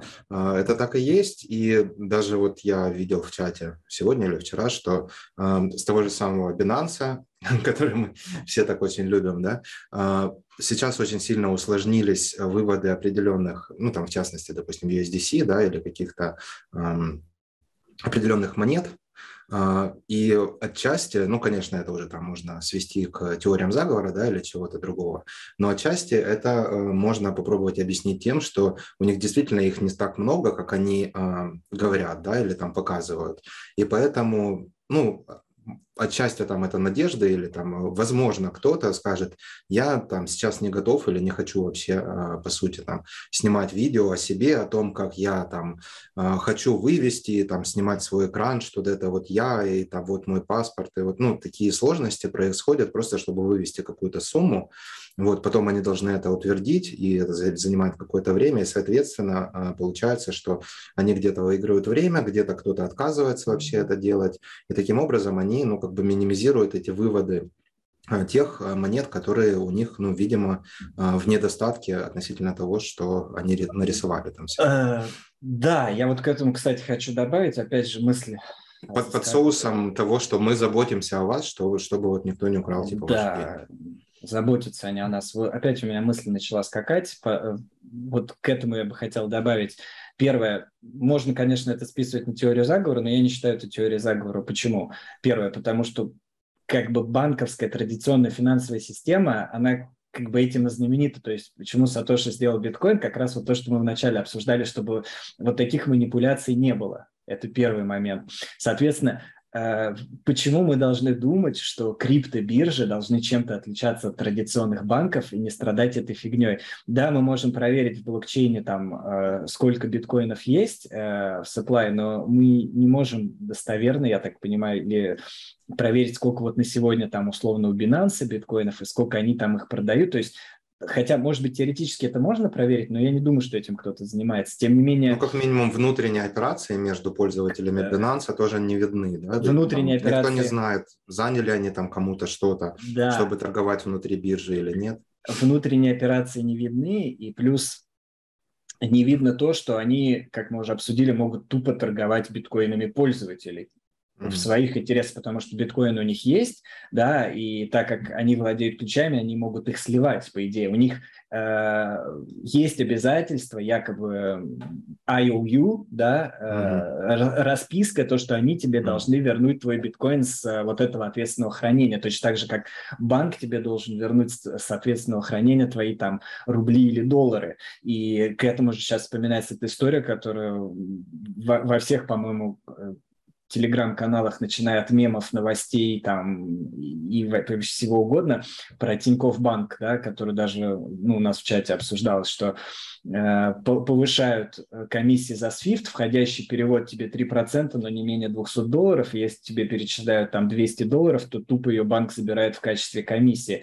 Это первое к разговору, да, о том, что тебе этот SWIFT надо ждать 4 бизнес-дня, второе, тебе за него надо столько, столько-то заплатить у биткоина транзакции дорогие и так далее и тому подобное. Третье, ну, как бы для меня лично нет никакой разницы между условным Binance там, и Тинькофф Банк. Ну, глобальной разницы. То есть, по сути, это схемы Философия работы этих, же самая, да, да. схемы работы этих финансовых организаций, они, то есть тебе что-то они должны, пока это у тебя э, плюс э, вот эти и все, они еще менее зарегулированы, чем банки. Если у банки там хотя бы есть какие-то плюс-минус прозрачные правила игры, то на криптобиржах этих правил как таковых вообще нет. Тебя могут раздеть, а у тебя твои монеты отнять, ты с ними, ну, ты со своими претензиями можешь сходить э, в пешее эротическое куда подальше и, ну, оставить при себе все эти э, замечания. То есть все это держится в основном на репутации, да, там, кру- э, размере биржи и их истории, потому что ну, как бы, если завтра что-то случится, обанкротится, как даже квадрига, да, там, условно, Binance CZ там где-нибудь якобы умрет, и, типа, пацаны, до свидания. Там, а должно было, ну, должно было, ну, вот, понимаете, ребят, так Как получилось. Да, это стандартная схема. Ну, короче, мы, мы отошли, мы вообще обсуждали то, что нет возможности влиять на процесс вот того, что нас отбирают деньги посредством инфляции, да, и биткоин – это если вы храните свои ключи, является офшорным банком. Кстати, даже там еще лет 10 назад, по-моему, Обама говорил, там где-то есть в интернете этот статус, что типа, если у вас э, биткоин, то это как будто банк, швейцарский банк у вас в кармане. Мы типа этого не хотим. Ну, там какая-то примерно такая история, вот он это высказал. Возвращаясь, опять же, к книге, потому что у нас очень много в топов сегодня. Возвращаясь к книге. Э, книга предсказывает, что у нас будет переход, то есть государства, они не просто так развалится, будет переход э, в такое общество, где ты будешь, э, ну, скажем, там, как это сказать, не рабом, вот, а ты станешь потребителем. Э, вот, то есть сейчас мы не потребители, потому что потребитель, он может выбирать, да, э, какие услуги получать он будет, где он хочет эти услуги получать. У нас сейчас нет выбора. Э, ты должен платить налоги и получать за это услуги низкого качества по завышенной цене. Это основная как бы идея книги не то, что основная, это одна из идей, которая описывается в книге. И вот в том обществе, где ты станешь потребителем, все будет а, работать иначе. У нас будет появится там, ну, назовем это свободный не, несколько рынок, да, у нас будет конкуренция на этом рынке, и, соответственно, цены, а, качество будет повышаться, а цены будут понижаться, когда у нас будет несколько игроков. И как раз к тому, что ты сказал про китайскую мудрость, э, голосование будет состоять в том, что ты сможешь ногами проголосовать, покинув территорию. И, как ты сказал, выйдешь в одних трусах, биткоин поедет с тобой, потому что ты запомнил всю эту фразу. И так как его конфисковать нельзя, с тобой тебе должны будут, ну, эм, конфисковать его нельзя. Э, единственное, что представив пистолет в голове, но если, как мы понимаем, у всех, ну, представим теоретическую ситуацию, что у всех есть биткоины, ты не знаешь, кому представлять пистолет в голове, потому что если ты представишь пистолет в голове мне, допустим, у меня там тысяча сатоши, ты, ты не знаешь, сколько у меня денег, да, а у кого-то там 100 миллионов, у кого-то там миллиарды, и ты не знаешь, кому представлять, очень быстро твой ресурс будет истрачен. Вот, и в таком случае, когда ты насилием не можешь что-то отобрать, у тебя возникает другая ситуация, что тебе нужно предложить что-то взамен, э, какую-то услугу, да, тебе нужно обращаться с клиентом со своим как-то лучше, иначе этот клиент просто потеряется, и так работает свободный рынок, да, и твой бизнес, ну, назовем его, обанкротится. Mm. Соответственно, вот книга предсказывает, что государства станут меньше, то есть они будут раздробяться. Ну, вот, условно, Советский Союз, да, там у нас развалился на части, и это дробление просто продолжится, да, схожим образом. И разные крупные государства, они начнут распадаться э, на более мелкие.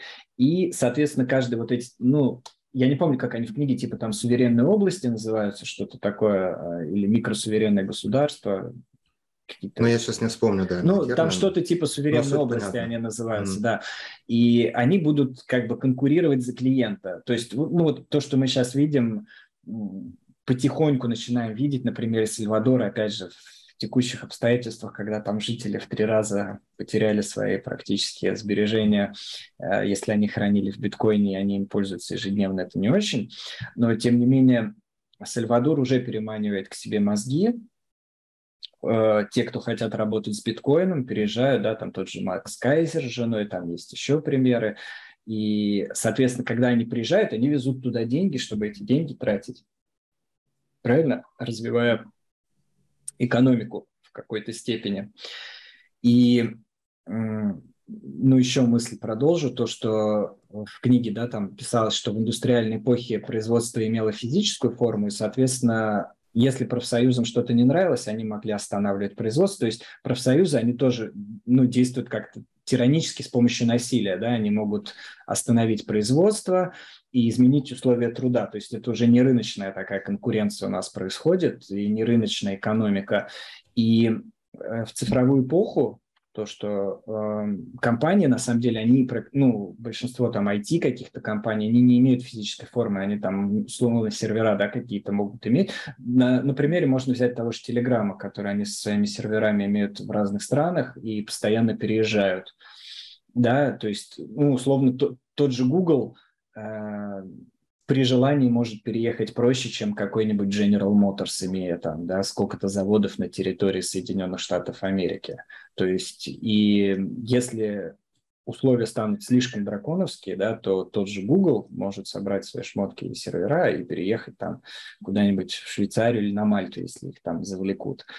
Продолжение идеи книги о переходе в цифровую эпоху, как оно может и будет работать, по мнению авторов. Вот, опять же, я тут сумбурно наговорил. Ну, я парочку, что, да, да, для добавь, себя пожалуйста. услышал. А, по поводу стран, а, ну вот ты привел а, пример Сальвадора, очень уместный, но на самом деле, ну в моем понимании, и я очень хочу, чтобы добрались руки, чтобы у Кейти получилось, Кейти Дерашин, такая довольно известная mm-hmm. биткоинерша, которая занимается, у нее компания Fuck You Passport, там, или как-то так называется, она занимается именно продажей или оформлением паспортов в странах э, Карибского бассейна, да, и в, если сравнивать с Сальвадором, эти страны, там тот же самый Сент-Китс, э, э, ну, там еще ряд какой-то стран, я сейчас так сразу не вспомню, помню, какие там есть, но какие именно наиболее благоприятные, вот только Сент-Китс помню. И они э, очень хорошо уже позиционированы именно в рамках того, что пишут э, Дэвидсон и Рисмок, э, в плане того, что у них очень хорошее налогообложение, вменяемая довольно-таки медицина на некоторых из этих островов, там те же самые Аруба, Кюрасао, это бывшие колонии Голландии, то есть там все хорошо в плане инфраструктуры, как минимум было, когда я посещал эти места. Вот, там очень, э, ну, такой э, привычный европейцам, скажем так, э, вид жизни, просто лучшие погодные условия и более теплый океан. А, и они очень хорошо позиционируются, они очень хорошо впишутся в эту биткоин-стандартизированную систему, да, к которой а, все больше и больше миллионов людей а, примыкает и э, разделяет эту философию. То есть я на самом деле ждал, что вот эти страны как-то будут embrace, требовать или там, принимать биткоин да, после Сальвадора. Вот. Но сейчас немного, наверное, на фоне этих ценовых прыжков все немного замедлится, а, но тем не менее, да, такие страны уже есть, они уже продают паспорта, ну, пока что за доллары, а, либо там ты можешь приобрести там какое-то имущество. А, Сальвадор довольно-таки, учитывая свои преступные, ну, или там уровни преступности в определенных районах страны, довольно-таки много хочет, да, там три биткоина нужно вложить в их, ну, там, экономику, то есть не, не дать три биткоина, а хотя бы там, ну, там, построить офис, да, вложить там в какой-то бизнес. Но мне кажется, это многовато для существующей инфраструктуры структуры Сальвадора и того, что там он может предложить взамен э, в плане того же там медицинского обслуживания, да, или там школ, или ну, подобных вещей, а, защиты в плане полиции, да, а, но вот э, жду Аруба, Кюрасао, Сент-Китс, да, что они там передумают или созреют до этого, и им будет очень легко привлечь э, большое количество биткоинеров, потому что инфраструктура у них уже есть хорошая, и уже огромное количество людей а, покупают, даже там некоторые наши знакомые, да, покупают паспорта и смотрят, э, ну, стремятся к тому, чтобы, как э, авторы книги и писали, да, не,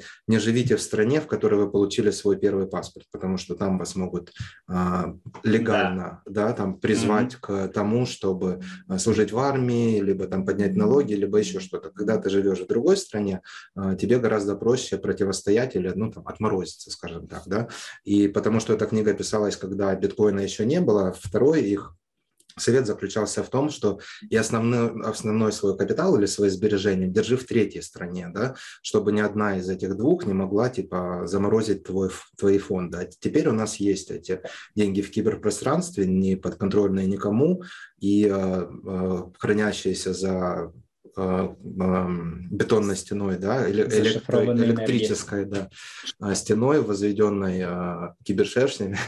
Вот. Да. И э, не нужна эта третья страна, не, не нужны эти Сейшелы, которым ты будешь платить процент, тебе нужно быть просто спокойным в плане того, что да, биткоин может упасть там, на 80%, но он мне не нужен в следующие там, 30-50 лет. То есть да, имей кэш, находись не в стране, где ты там, условно говоря, родился, да, чтобы не попасть под какие-то драконовские расклады. Вот, и ты будешь доволен, ты становишься таким образом а, суверенной личностью, ты становишься более спокойным там, за себя, за свою семью, за свои сбережения, за плоды твоего труда. Как-то да. так. Там сейчас время кончится. Да, я сейчас, пока время не кончилось, добавлю, что про Кэти the Russian у нее с Маккормаком был подкаст, я его тоже mm-hmm. смотрел. Ну, можно ссылку добавить, он на английском, но тем не менее, может, кто-то знает, э, послушает. Ну, можно сразу сказать, что тупо паспорт э, вот в этих странах стоит там типа от 150 до 200 примерно тысяч долларов. Вот это чисто за ну, паспорт. Ну, там в зависимости от условий, сколько там человек э, переезжает mm-hmm. и так далее. Если там, по-моему, одному от 120 что-то такое минимальная цена если я не ошибаюсь сейчас. Ну, она это вот в подкасте рассказывает, то есть это не, не, та, не тайные я сейчас цифры выдаю. И в этом плане как бы Сальвадор выглядит э, приятнее в том плане, что ты три биткоина вкладываешь во что-то, то есть ты можешь там дом купить, по-моему, даже не обязательно в бизнес, просто тупо купить. Не, ну там тоже есть такое, то есть, допустим, да, 100, 100 тысяч человека, либо если это семья, то потом скидка, либо mm-hmm. ты можешь купить недвижимость, и, и, как правило, это даже, да, там выгоднее получается. Ну вот, да, то есть это такая история. Ладно, давай сейчас перезайдем, последний этот сделаем заход, и сегодня тогда хорош, да? Там еще прикол в том, что по мере развития этой отрасли, да, продажи паспортов, а, будет, э, появится конкуренция, да, и там ты скажешь, что зачем мне туда, если мне Таиланд предлагает за 80 ну, тысяч. Тогда, условно, вот. это уже начинает появляться, и, и, и все правильно. То есть за, зачатки мы уже видим. То есть я, я как раз с тобой не спорю, это очень круто, что мы это видим. Просто пока мне лично не по карману. Да, но я думаю, мы там через лет 10 мы увидим паспорта там по 20, по 30 тысяч. Если долларов. нас до этого не сгноят на родимой земле. Ладно, давай перезаход сейчас. Давай. А, знаю, что я ты хотел да. это, как она называется, добавить еще про... Ты говорил про профсоюзы. Да, слов. Матчи. А, ты затронул еще профсоюзы, а, и тут тоже пара интересных мыслей. А, есть такой YouTube-блогер Стас Астафьев, он вообще там занимается что-то перепродажей бушных автомобилей или автоподбор, это как-то так называется. Вот, но у него там появилось новое хобби, год назад или, может, чуть больше, он э, выпускает интересные документалки про, э, ну, там, автомобильную, про, про историю автомобилестроения и подобные вещи. Вот, у него очень крутая есть документалка про Детройт. Там, по-моему, часа два, наверное, а, вот, но на полтора скорости она хорошо смотрится, и там как раз про эти профсоюзы, про то, как они уничтожили а, автомобилестроение в Соединенных Штатах. А, похожая история как раз описывается в книге, которую мы обсуждаем сейчас.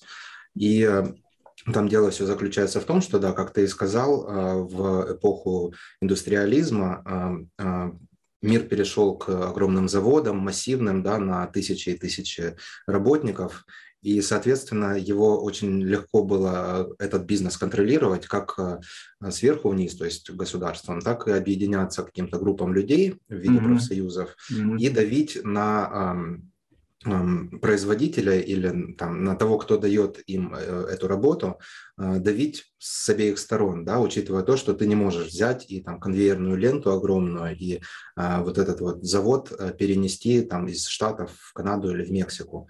А, более того, он завязан ну, он представляет собой такую себе цепочку, то есть, допустим, там двигатели, э, там тот же самый пресловутый General Motors, да, это не завод-производитель, это менеджер, то есть они э, управляют цепочкой производства автомобилей нескольких э, марок, там пяти или более, вот, и, допустим, там в Северной Дакоте производятся двигатели, там где-нибудь, не знаю, в Миннесоте производятся трансмиссии, где-то производятся там резина и там шины, колеса и так далее.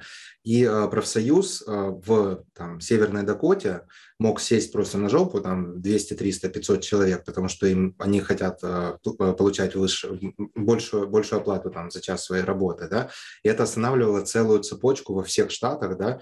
и там целый, там, не знаю, Бьюик э, не мог выйти с конвейера просто из-за того, что 200 человек на одном, даже небольшом каком-то не супер значимом заводе, но тем не менее находящемся э, на пути этой цепочки производства, э, они могли повлиять на многомиллионный, многомиллиардный бизнес, да, ну, грубо говоря, или образно говоря, в одностороннем порядке. И GM там ничего не оставалось, э, кроме как э, повысить зарплату, потому что там каждый день они теряли там миллионы долларов на простое. А, и да, действительно, мы от этого уходим благодаря там технологиям, то есть Конечно, да, там автомобили будут э, продолжать производиться, э, и там где-то местами на это можно будет э, повлиять, но к чему привели, привело это действие профсоюзов в США там, в середине прошлого века к тому, что на рынок зашла Япония, да, там на рынок зашли немцы в виде там, Volkswagen сначала и потом всех остальных. Таким образом, у нас в условиях повышенной конкуренции и повышенной там, цифровизации тем более, а, значимость этих профсоюзов э, в там, отдельных каких-то штатах или в отдельных э, регионах или областях, она нивелируется тем, что э, есть э, импорт и экспорт, и есть конкуренция, и это все растет, и таким образом вот э, следующая эпоха, она будет, э, э, ну, по сути, так же сильно, если не сильнее отличаться от предыдущей индустриальной, как индустриальная отличалась от, э, там, скажем так, сельскохозяйственного там, э, устоя общества. Ну, да, и, ну, в принципе, все верно. То есть одни доят сверху, другие доят снизу. В итоге платят за все, кто конечный потребитель, как обычно. И я просто к этому Сейчас, скажем, работодатель да, разоряется, а потребитель в итоге платит больше денег за какой-то, возможно, даже не такой хороший э, товар. Товар. Да, я я просто знаю, что ты сейчас во времени ограничен. Сейчас пытаюсь мысли сформировать так, чтобы ну, поменьше размусоливать. Это, в принципе, все то, что ты сейчас нас сказал, приводит к следующему пункту, который я тоже, наверное, хотел обсудить. И, ну, насколько я знаю, по мнению э, адептов австрийской экономической школы, э, вот касательно того, что ты сказал, э, нужно минимизировать интервенционизм в экономику, то есть чтобы государство как можно меньше вмешивалось в экономику, и в том числе это приведет и к снижению уровня безработицы. То есть э, ну, сейчас вдаваться в подробности не будем. Э, слушал другой подкаст, где вообще объяснялась э, та история, что введение минимального размера оплаты труда, которая как раз-таки вроде должен был повысить благосостояние граждан, привело к увеличению безработицы и к тому, что, ну, как бы наоборот, люди стали жить хуже. Э, я думаю, что, может быть, мы это тогда оставим на следующий раз, обсудим, если ты, конечно, там в двух словах ничего не хочешь на этот счет добавить. Ну, я думаю, это такая, ну, объемная тема, лучше действительно в нее окунуться. Вот. Э, соответственно, это все блокировка свободного рынка, что приводит к последствиям не тем, которые ожидаются. Опять же, это мы можем перейти к регулированию сложных систем, э, и что попытки регулировать дают зачастую не тот эффект, который ты ожидаешь. И вот эти вот все законодательства, которые вводятся, они в основном делают как раз-таки хуже. Но это тоже объясняется в книге. Я, кстати, начал тут, эм, тоже у меня давно была в списке для прочтения читает «Механику свободы», знаю, ты недавно прочитал, и, и там как раз э, тоже автор приводит на примере профсо, профсоюзов и всяких ассоциаций, то, что в ассоциации собираются профессионалы там своего дела, и эти же профессионалы, ну, вроде как должны делать лучше для потребителя, но они делают лучше для себя. То есть они э, усложняют вступление, э, вступление в членство, чтобы могли... Было меньше этих самых профессионалов. То есть если у нас там есть э, ассоциация каких-нибудь сантехников, которая там должна как-то контролироваться и курироваться, то есть она контролируется самими сантехниками, и в их интересах, чтобы было как можно меньше сантехников, чтобы их зарплаты были выше. И это касается там абсолютно любой профессии, развития, но это я тоже так затронул, вот э, ко, всей этой истории, которую мы обсуждаем. И окей, давай, наверное...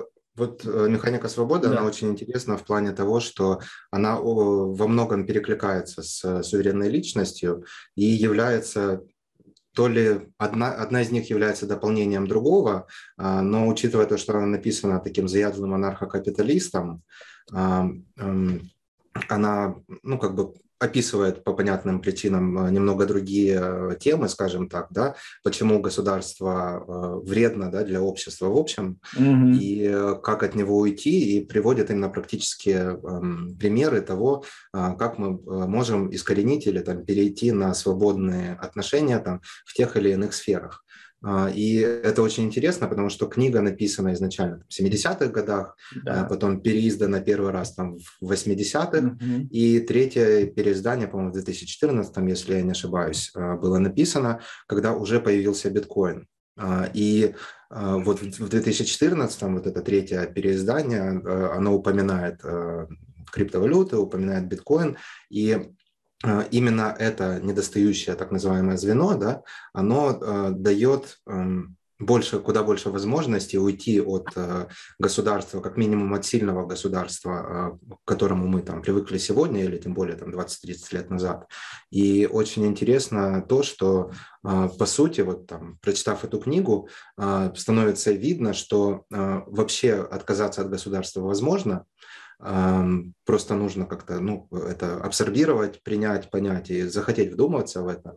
И там действительно сложными какими-то вещами а, является там э, безопасность на национальном уровне, то есть а, защитить свое государство, ну или там свою территорию, да, от э, какого-то государства, там, он приводит э, в пример СССР, просто потому что он пишет это в 70-х годах. Вот, и это то, что вокруг чего действительно сложно сплотиться, потому что нужно сплотить большое количество людей. А сам же он, ну, как бы как мне показалось, является сторонником той же самой теории э, Дэвидсона и Риса Муга, что будет множество небольших таких суверенных государств, да, и эм, ну, к этому все идет. Это эффективнее, и ну, как бы это работает. Это должно работать, как минимум в теории.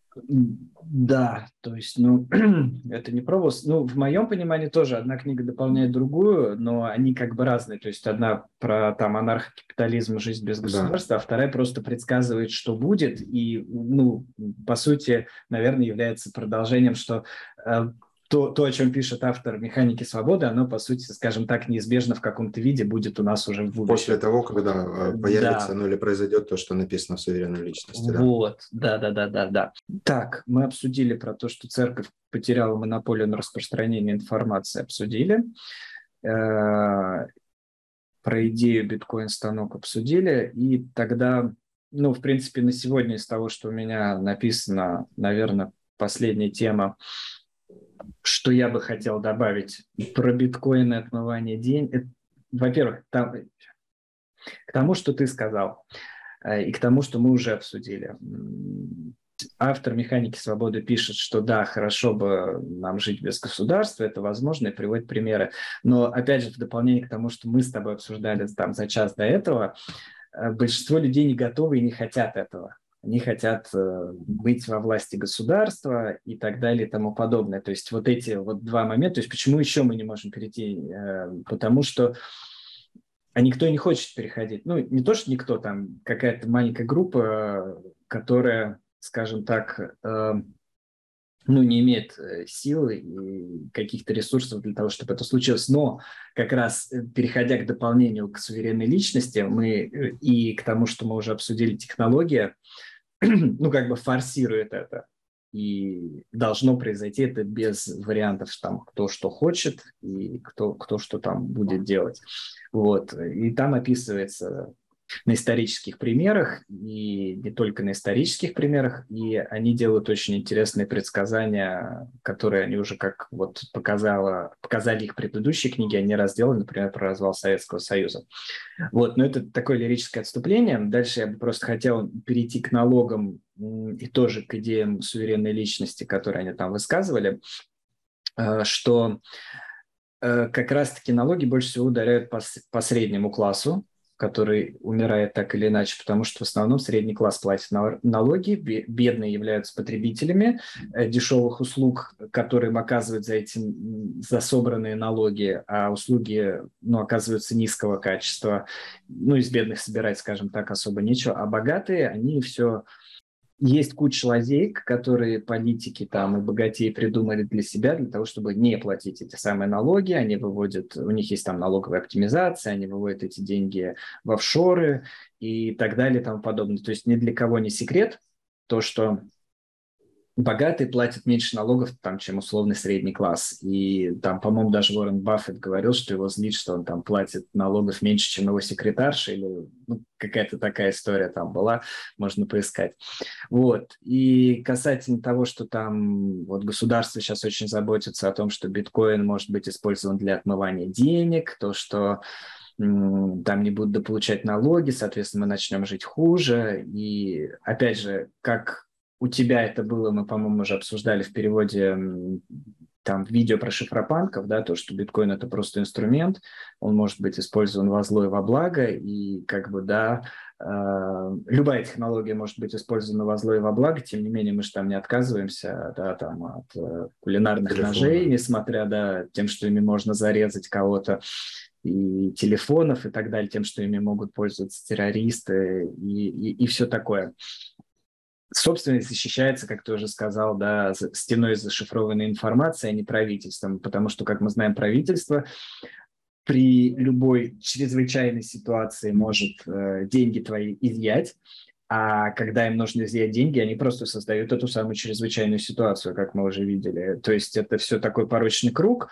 тебе нужно что-то изъять, тебе нужно ограничить свободы, и под каким-то предлогом это можно сделать, значит, этот предлог будет воплощен, да, там ковид, шмовид. Кстати, в книге тоже, помнишь, суверенной личности потом обсудим, то, что они писали, что государства-то могут, когда поймут, что под угрозой какой-то пандемии закрыть границы изнутри, чтобы mm-hmm. народ не уезжал. Ну, ладно, это мы потом обсудим. И следующая идея какая была, то, что, ну, опять же, биткоин у нас ограниченный, э, предложение имеет, а фиат монетизирует долг. И когда мы что-то монетизируем, мы производим этого больше. То есть то, то, то, о чем ты сегодня тоже говорил, то, что мы производим больше фиата, который никто никогда заплатить не сможет, и в итоге там, как ты вот говорил, там деды, да, покупали дом, деды, ну, если там взять тоже США, mm. один э, мужчина работал, допустим, кормил всю семью, жену с детьми, да, сейчас уже вдвоем нет, не только там в России, это и в США то же самое, э, вдвоем уже два супруга работая, не, ну, для них тяжело уже прокормить семью, и они живут гораздо хуже, чем когда там один э, кормилец был, допустим, 50 лет назад. Ну и, соответственно, мы все приходим потихоньку к выводу того, что фиат подкреплен насилием и принуждением, и за счет этого растет насилие, количество насилия, применяемого при вождении на государственном уровне. То есть фиат – это монетизирует долг, монетизируя долг, мы увеличиваем да, э, количество этого самого фиата, и он подкреплен насилием и принуждением, которое государство стремительно увеличивает использование. Немножко криво, но ну, суть, суть, да. Идея такая, вот, это, ну, такая одна из последних мыслей, наверное, моих на сегодня, то, что я хотел обсудить, на, э, что бы ты хотел сюда добавить в связи с этим, и, наверное, можно потихоньку закругляться, чтобы тебя отпустить. Да, в принципе, тут особо нечего добавить. А, это действительно происходит, и э, не знаю, я рад видеть то, что у нас э, появляется и становится все более популярной, ну или, наверное, популярное неправильное слово, распространенной и принимаемой эта идея, эта технология, которая позволяет освободить людей из-под а, тех людей, которые считают это гнетом, да, освободить из-под гнета, а, будь то правительство или каких-то таких а, тиранов, завуалированных, завуалированных под защитников. То есть действительно то, что называют защитой, там, правительства или государства, действительно больше похоже на рэкет, потому что у тебя нет выбора. Да?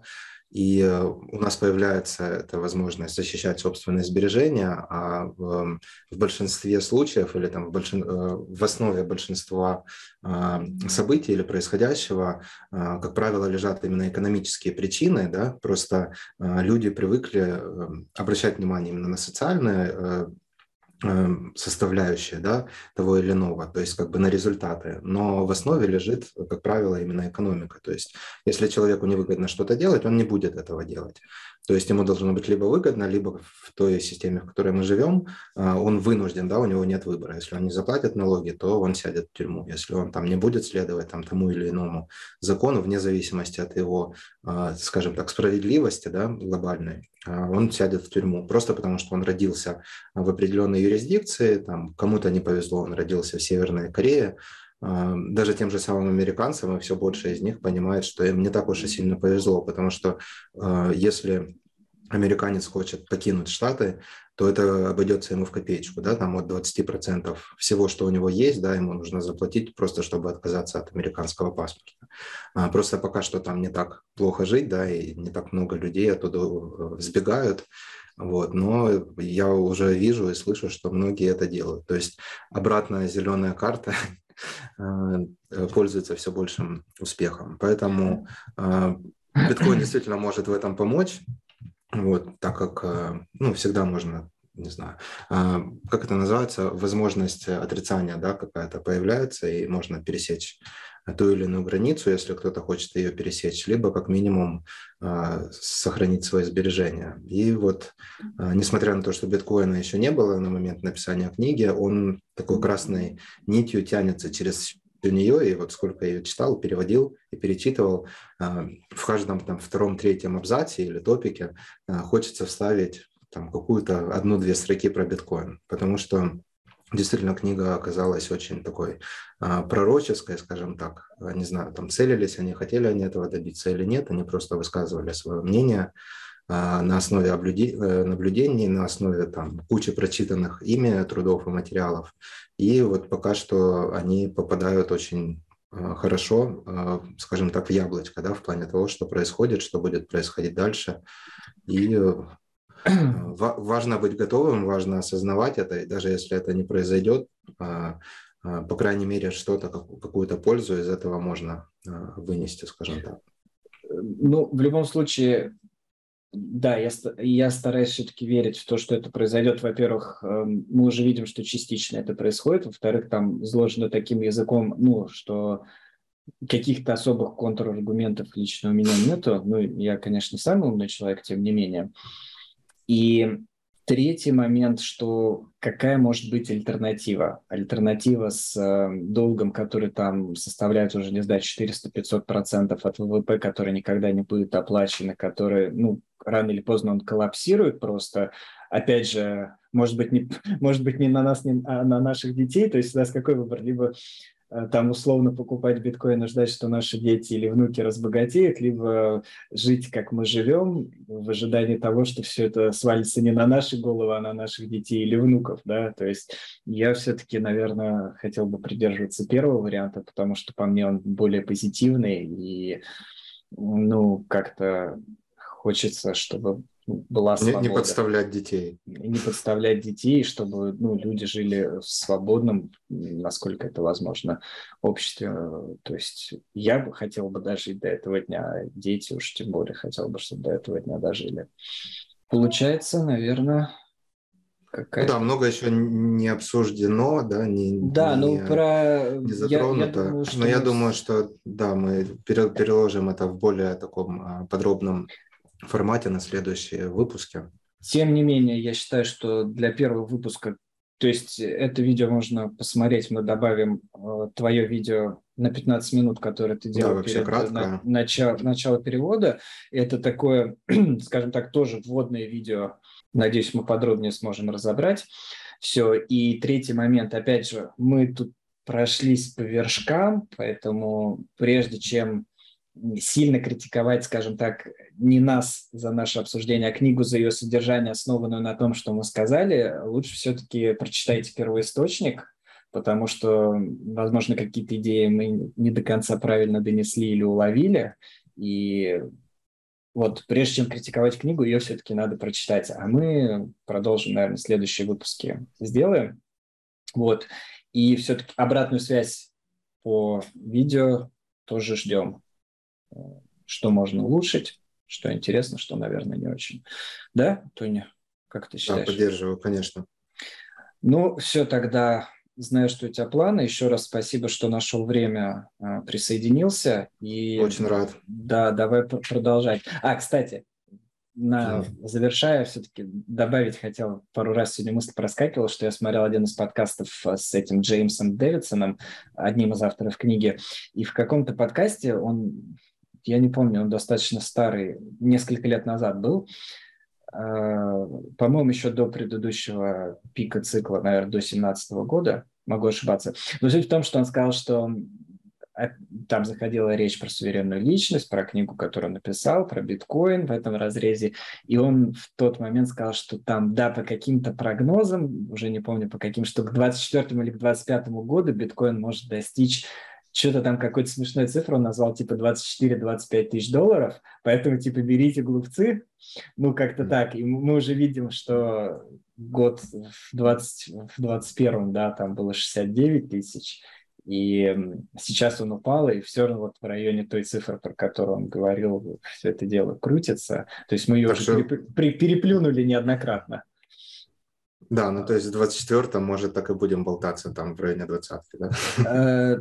Да никто не знает, что будет. Опять же, это там все эти прогнозы для меня не лично никакого не, ну, понятно, сильного да. значения имеют. Но дело в другом, что в 2024 году будет следующий халвинг, и все-таки с сокращением количества предложения вот этот момент я не исторически верю, скажем так, а просто логически больше. Да? Ну да, экономически. Когда экономически предложение сокращается, спрос растет, а спрос он растет все равно. А, может быть, он там не в таких объемах растет, как мы бы хотели, но тем не менее он растет экспоненциально. И вот эти, э, когда вот эти происходят сливы, все равно мы сейчас видим по графикам то, что эти биткоины, они расходятся по долгосрочным холдерам. То есть просадки у холдеров нету, есть только накопление. То есть, когда вот эти сливы происходят, умные люди все равно их покупают, и выводит с биржи, пока это еще возможно. И, соответственно, накопления эти растут. Поэтому это даст свой эффект в какой-то момент. Э, ну, какая-то эта схема, она рано или поздно рухнет. Я э, дум, думаю, что так будет, когда вскроется вот подноготно, что на самом деле там происходит. Да, поддерживаем. Как-то так. Ладно, спасибо, Тони, еще раз. Все, давай. Да. Э, до новых Спасибо встреч. всем, кто слушал. Да, до скорого будем продолжать. Оставляйте комментарии, да, если нам э, надо переставать это делать, если это полная чушь, да, чтобы мы знали. Ну, мы не перестанем. Да, Ладно, все. Всем пока. Всего хорошего.